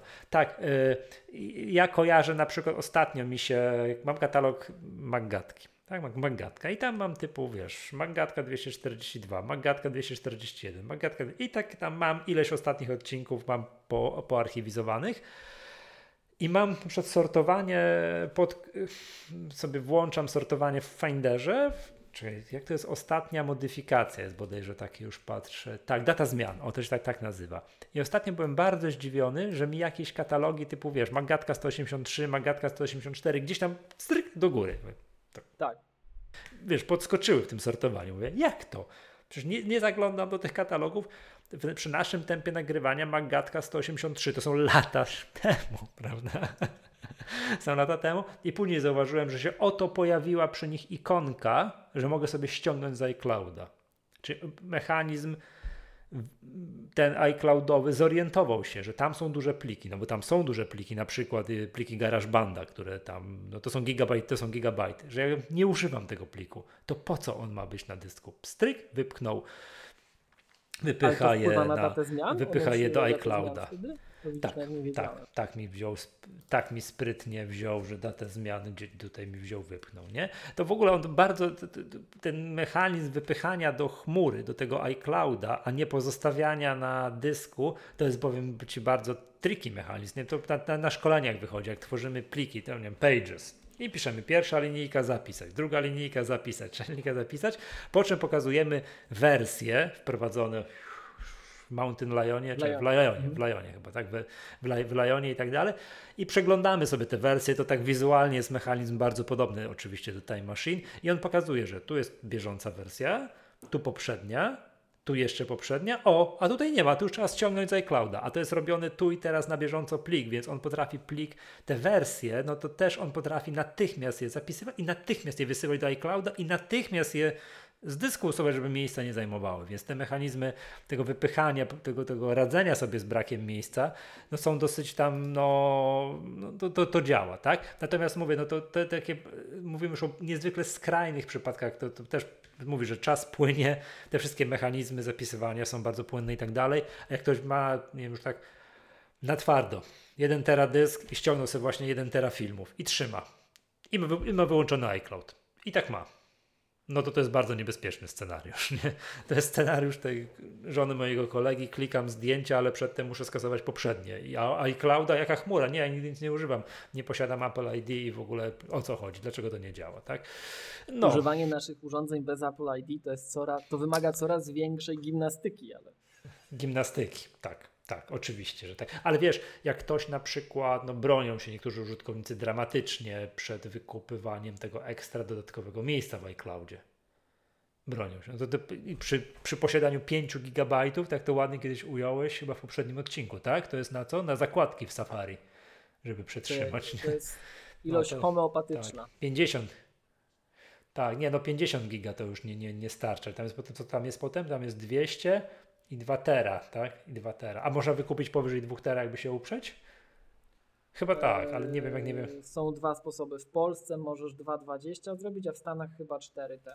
No 2,20 możesz zrobić metodą kupna Apple One i osobno 2 tera, a w Stanach Apple One w wersji najbogatszej i osobno 2 tera, tak? Ale pytanie sobie by było, jakbyś potrzebował, miał Maca Pro, ja dobrze z, z pamięci teraz mówię, 8 tera i chciał 8 tera kupić. Typowo konsumencko nie ma takiej możliwości z tego co wiem.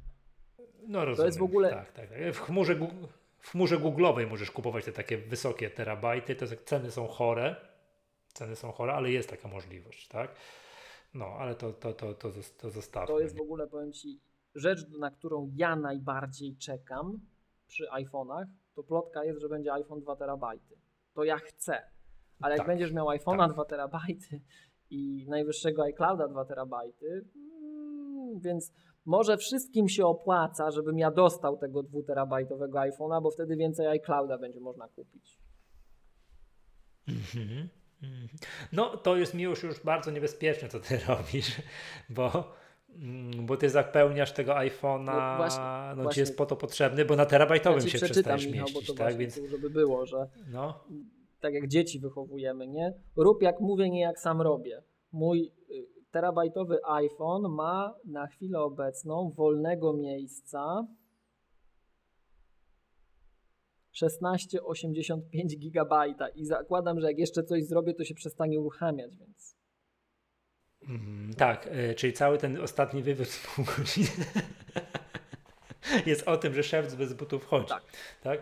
E, tak Tutaj tak. się wyzłośliwie no nie, no to, na czacie, no tak... bo niektórzy wskazują, że trzeba mieć pakiet danych 5G 2 terabajty. W cywilizowanych krajach nie mierzy się ilości wysyłanych danych przez operatora, po prostu masz no limit. A to mieliśmy obrażać, to poobrażajmy że w, Pol w Polsce to nie jest problem, żeby sobie kupić umowę no limit, że nie masz limitu, po prostu ile jedziesz, tyle jedziesz, tam 2 tera, nie ma sprawy. Jest, no? tak? Okay. Tak, i to za 100 zł. To teraz wiesz, jak kurs euro i dolara jest trochę gorszy dla nas, to można tak fajnie z Amerykanami rozmawiać, że 25 dolarów w Polsce bez limitu. Jak? No tak, no. Mhm. Polska. Polska. O, super. Ale no to już mówiliśmy w poprzednim odcinku, żeśmy chwalili różne tam technologiczne rozwiązania, że my to, jeżeli chodzi o poziom stacji benzynowych, bankowości i rozwiązań telekomunikacyjnych, jesteśmy w czołówce. To, to tutaj to.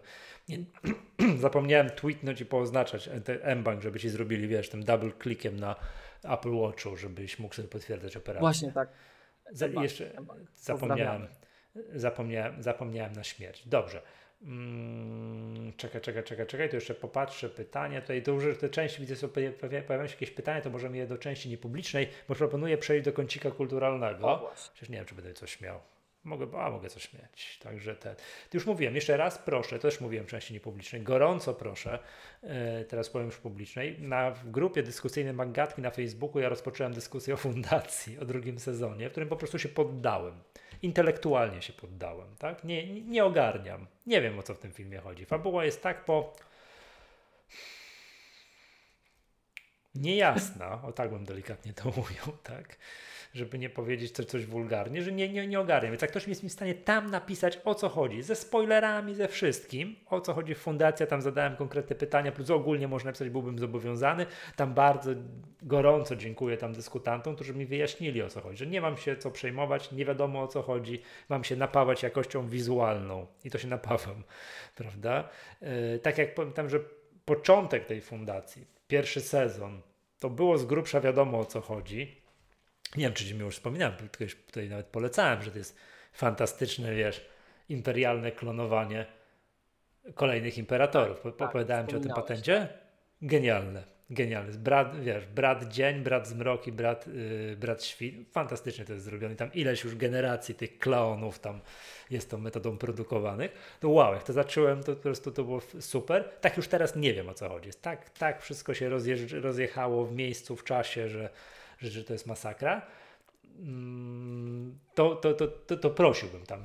Grupa nasza na Facebooku, żeby mi tam wyjaśnić, to ja, ja bym chciał mm, wątek sportowy jeżeli chodzi o różne filmy, tutaj polecać. Był taki odcinek, w którym polecałem ten film o Tour de France, serial. Tak, Tour de France Unchained, a w Polsce to nie wiem, już polskiego tytułu trudno zdążyłem zapomnieć. To też na Netflixie, znowu mi algorytmy podpowiedziały. Jest podpowiedziały, y, jest film o Marku Cavendishu.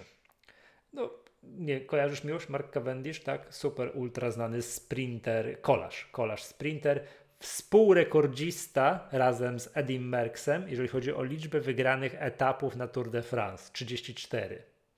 34 i jest jego historia opowiedziana. Od początku, jak on był super dominatorem światowych, mm, światowego peletonu, wygrywał wszystko i wszędzie, po czym niestety gdzieś tam no, trochę mu forma nie, no, trochę tam miał załamanie jakieś formy, później się okazało, a później się okazało, że gdzieś tam jakieś tam problemy, nie wiem, z depresją i jak on jednak niezwykle ciężką drogę wykonuje, jak znajduje ludzi na swojej drodze kariery, którzy mu pomagają, po to, żeby wrócić do, do topowej formy i jeszcze wygrać trochę etapów na, na Tour de France. Tak dla, dla sprinterów, no to już tłumaczyłem to, jak jest ten film o Tour de France, że czasami zwycięstwo w całym wyścigu znaczy bez czasami to tak jest po prostu, jest więcej warte, nie wiem, niż Mistrzostwo Olimpijskie powiedzmy, tak? Niektórzy kolarze, jak wygrają jeden etap na Tour de France, to już mają karierę rozliczoną, że on już będzie do końca życia znany jako zwycięzca jakiegoś etapu na Tour de France, tak? To Mark Cavendish ma, ale to czasami wygra, wygra jeden etap, potrafi tak być i już jest na do końca życia. On wygrał etap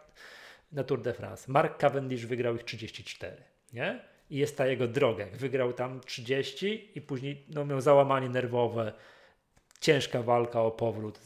spotkał na szczęście na swojej drodze ludzi, którzy mu bardzo pomogli i on wraca i udaje mu się wygrać jeszcze 4 i na ostatnim etapie w Paryżu jednak nie wygrywa tego 35, 35 etapu. Fantastycznie zrobiony i uwaga, gigantyczna zaleta. uwaga, nie jest to serial. To już to lubię. Jest to dłuższy film. Tam Dłuższy, nie wiem, z półtorej godzinki to trwa, bo to chwilę oglądałem, prawda? Dłuższy film, ale to jest dla fanów kolarstwa, dla fanów Marka Cavendisha, jak ktoś wie, to, to, to on miał swoje lata, że dominował światowym peletonie, no, wygrywał się tego mnóstwo i tak dalej. Także to ja bym to film o Marku Cavendishu, nie wiem jak się nazywa ten film, no to jak piszecie, na net, to jest na Netflixie, Mark Cavendish to, to, to, to, to i chciałbym wrócić. Zrobiłem rewatch jeszcze tego, filmu z Tomem Hanksem, który jest z kolei na Apple TV Plusie, Greyhound. To kojarzysz tak, tak, już? Tak. tak, tak, to wiesz, to co płyną przez tak. Atlantyk. Przypłynął przez Atlantyk w czasie II wojny światowej. Obejrzałem to jeszcze raz i mam o wiele wyższe zdanie na ten temat. Oczywiście pomijam CGI, tak, że to czuć, że oni po prawdziwym oceanie nie płynęli. i że te uboty tam się wynurzają, zanurzają, że to tam komputerem zrobione większość efektów i tak dalej. To tak jest, film jest tak fantastycznie zrobiony. Tom Hanks tak fantastycznie tam gra, to jest super zrobiony, nie? Także gorąco polecam Greyhound z Tomem Hanksem na, na Apple TV Plusie. Bardzo dziękuję Maćku, jesteś niezawodny. Film y, ten z Cavendishem na Netflixie nazywa się Nigdy Dosyć. Nigdy dosyć. Nie? Powiem Ci już, jak oglądałem w tym roku Tour de France yy, i on próbował wygrać ten 35 etap, on już jest no, słabszym sprinterem, już ma swoje lata, on już jest na no, schyłku kariery, są młode, młodzi kolarze, młode dziki, którzy tam już rządzą w peletonie, ale on jeszcze próbował i był taki jeden etap, że był naprawdę bardzo blisko, to prawie się wzruszyłem. nie? Bo to jednak już na stare lata próbuję jeszcze, wy... super to jest. Także jest tak, jest Mark Cavendish, polski tytuł Nigdy Dosyć. Bardzo polecam, aczkolwiek mam świadomość, że mówię tutaj przede wszystkim dla fanów kolarstwa. Tak, jak ktoś nie wie, kim jest Mark Cavendish, no to będzie troszkę gorzej oglądać, nie? Aczkolwiek w dużej mierze nie jest to film o kolarstwie, tylko właśnie o tym, jak to ci zawodowi sportowcy są bardzo narażeni na to, że mogą popaść w jakieś tam, no mówiąc wprost, choroby psychiczne, ponieważ no, jak ja pójdę na jakiś wyścig i coś mi nie pójdzie, no to mi nie pójdzie. To co pożartuję z kumplami, no dobra, dzisiaj nie poszło tam coś, wiesz, nie? Na nartach biegowych to, jest, to zawsze jest fajne, zawsze można zwalić na to, a miałem słabo narty nasmarowane, nie? To jest standardowy tekst, nie? Jak zawodowemu sportowcowi coś nie pójdzie, no to on, nie wiem, traci sponsorów, pracował cały rok, jeden wyścig mu nie poszedł, no to to jest zupełnie inny poziom obciążenia psychicznego, to jest, oni mają to no, no to to jest, no to ja, ja rozumiem, dlaczego oni mogą mieć problemy. I nawet wśród tych takich topowych zawodowych sportowców, to można powskazywać bardzo konkretne przykłady mm, sportowców, którzy na przykład zmagają się lub zmagali się z depresją. No, wspomniany przed chwileczką Mark Cavendish, czy tacy trochę bardziej znani Michael Phelps i nasza polska Justyna Kowalczyk, prawda? To jest, to jest, no są takie bardzo bardzo, bardzo znane przykłady. Zakładam, że jakby tak wpisać, wiesz, depresja, sportowcy, to byśmy mieli całą listę bardzo znanych nazwisk, tak?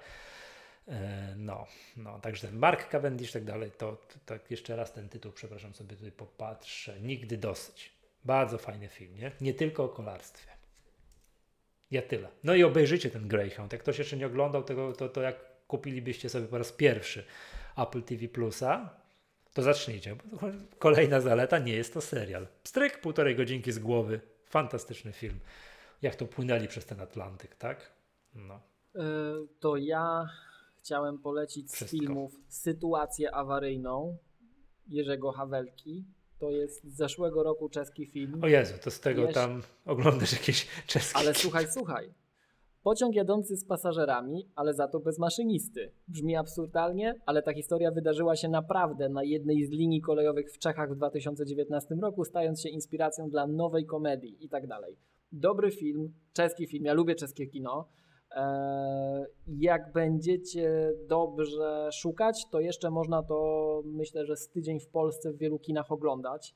Ja sam właśnie kombinuję, jak tu na jakiś seans dodatkowo się dostać jeszcze raz, bo prowadzę szkolenia przez cały tydzień. Ja widzę, że grają we Wrocławiu o 16, to nie zdążę, ale może gdzieś pojadę poza Wrocław, na przykład w weekend, gdyby się udało to znaleźć. Natomiast to, to serdecznie polecam. W streamingu? W streamingu było już na Nowych Horyzontach. W tej chwili już nie można w VOD tego złapać chyba. Aha, to jest to, co w zeszłym tygodniu mówiłeś o tym, że tam. E, dlatego muszę w, kinie, w kinie to wyłapać. Dobry film, natomiast e, jeśli chodzi o piosenki, standardowo. The Ritz od OBS i Max plus Johan. E, The Teacher, Ronnie Kennan, e, to taki klasyk, a z innych klasyków Scooby Snacks od Fun Loving Criminals. I na koniec, żeby to trochę wygładzić, Real High Key Life on Planets. Zaraz dodamy. Dziękuję bardzo. Zapraszam. No dobrze, Miłoszu, przechodzimy do części niepublicznej. Ja tu będę miał pytania do słuchacza, nie przeskroluję ten czat, dobrze? Przeskroluję ten czat. Yy, opadło pytanie, czy w tym roku jest Maggatka 36 godzin i tak dalej, ale to, to w części niepublicznej. Dobrze, słuchajcie, to bardzo serdecznie dziękujemy. To była Maggatka, podcast serwisu MyApple. Ja nazywam się Michał Masłowski. Z tej strony Miłosz Staszewski z K7. Do usłyszenia. Do usłyszenia.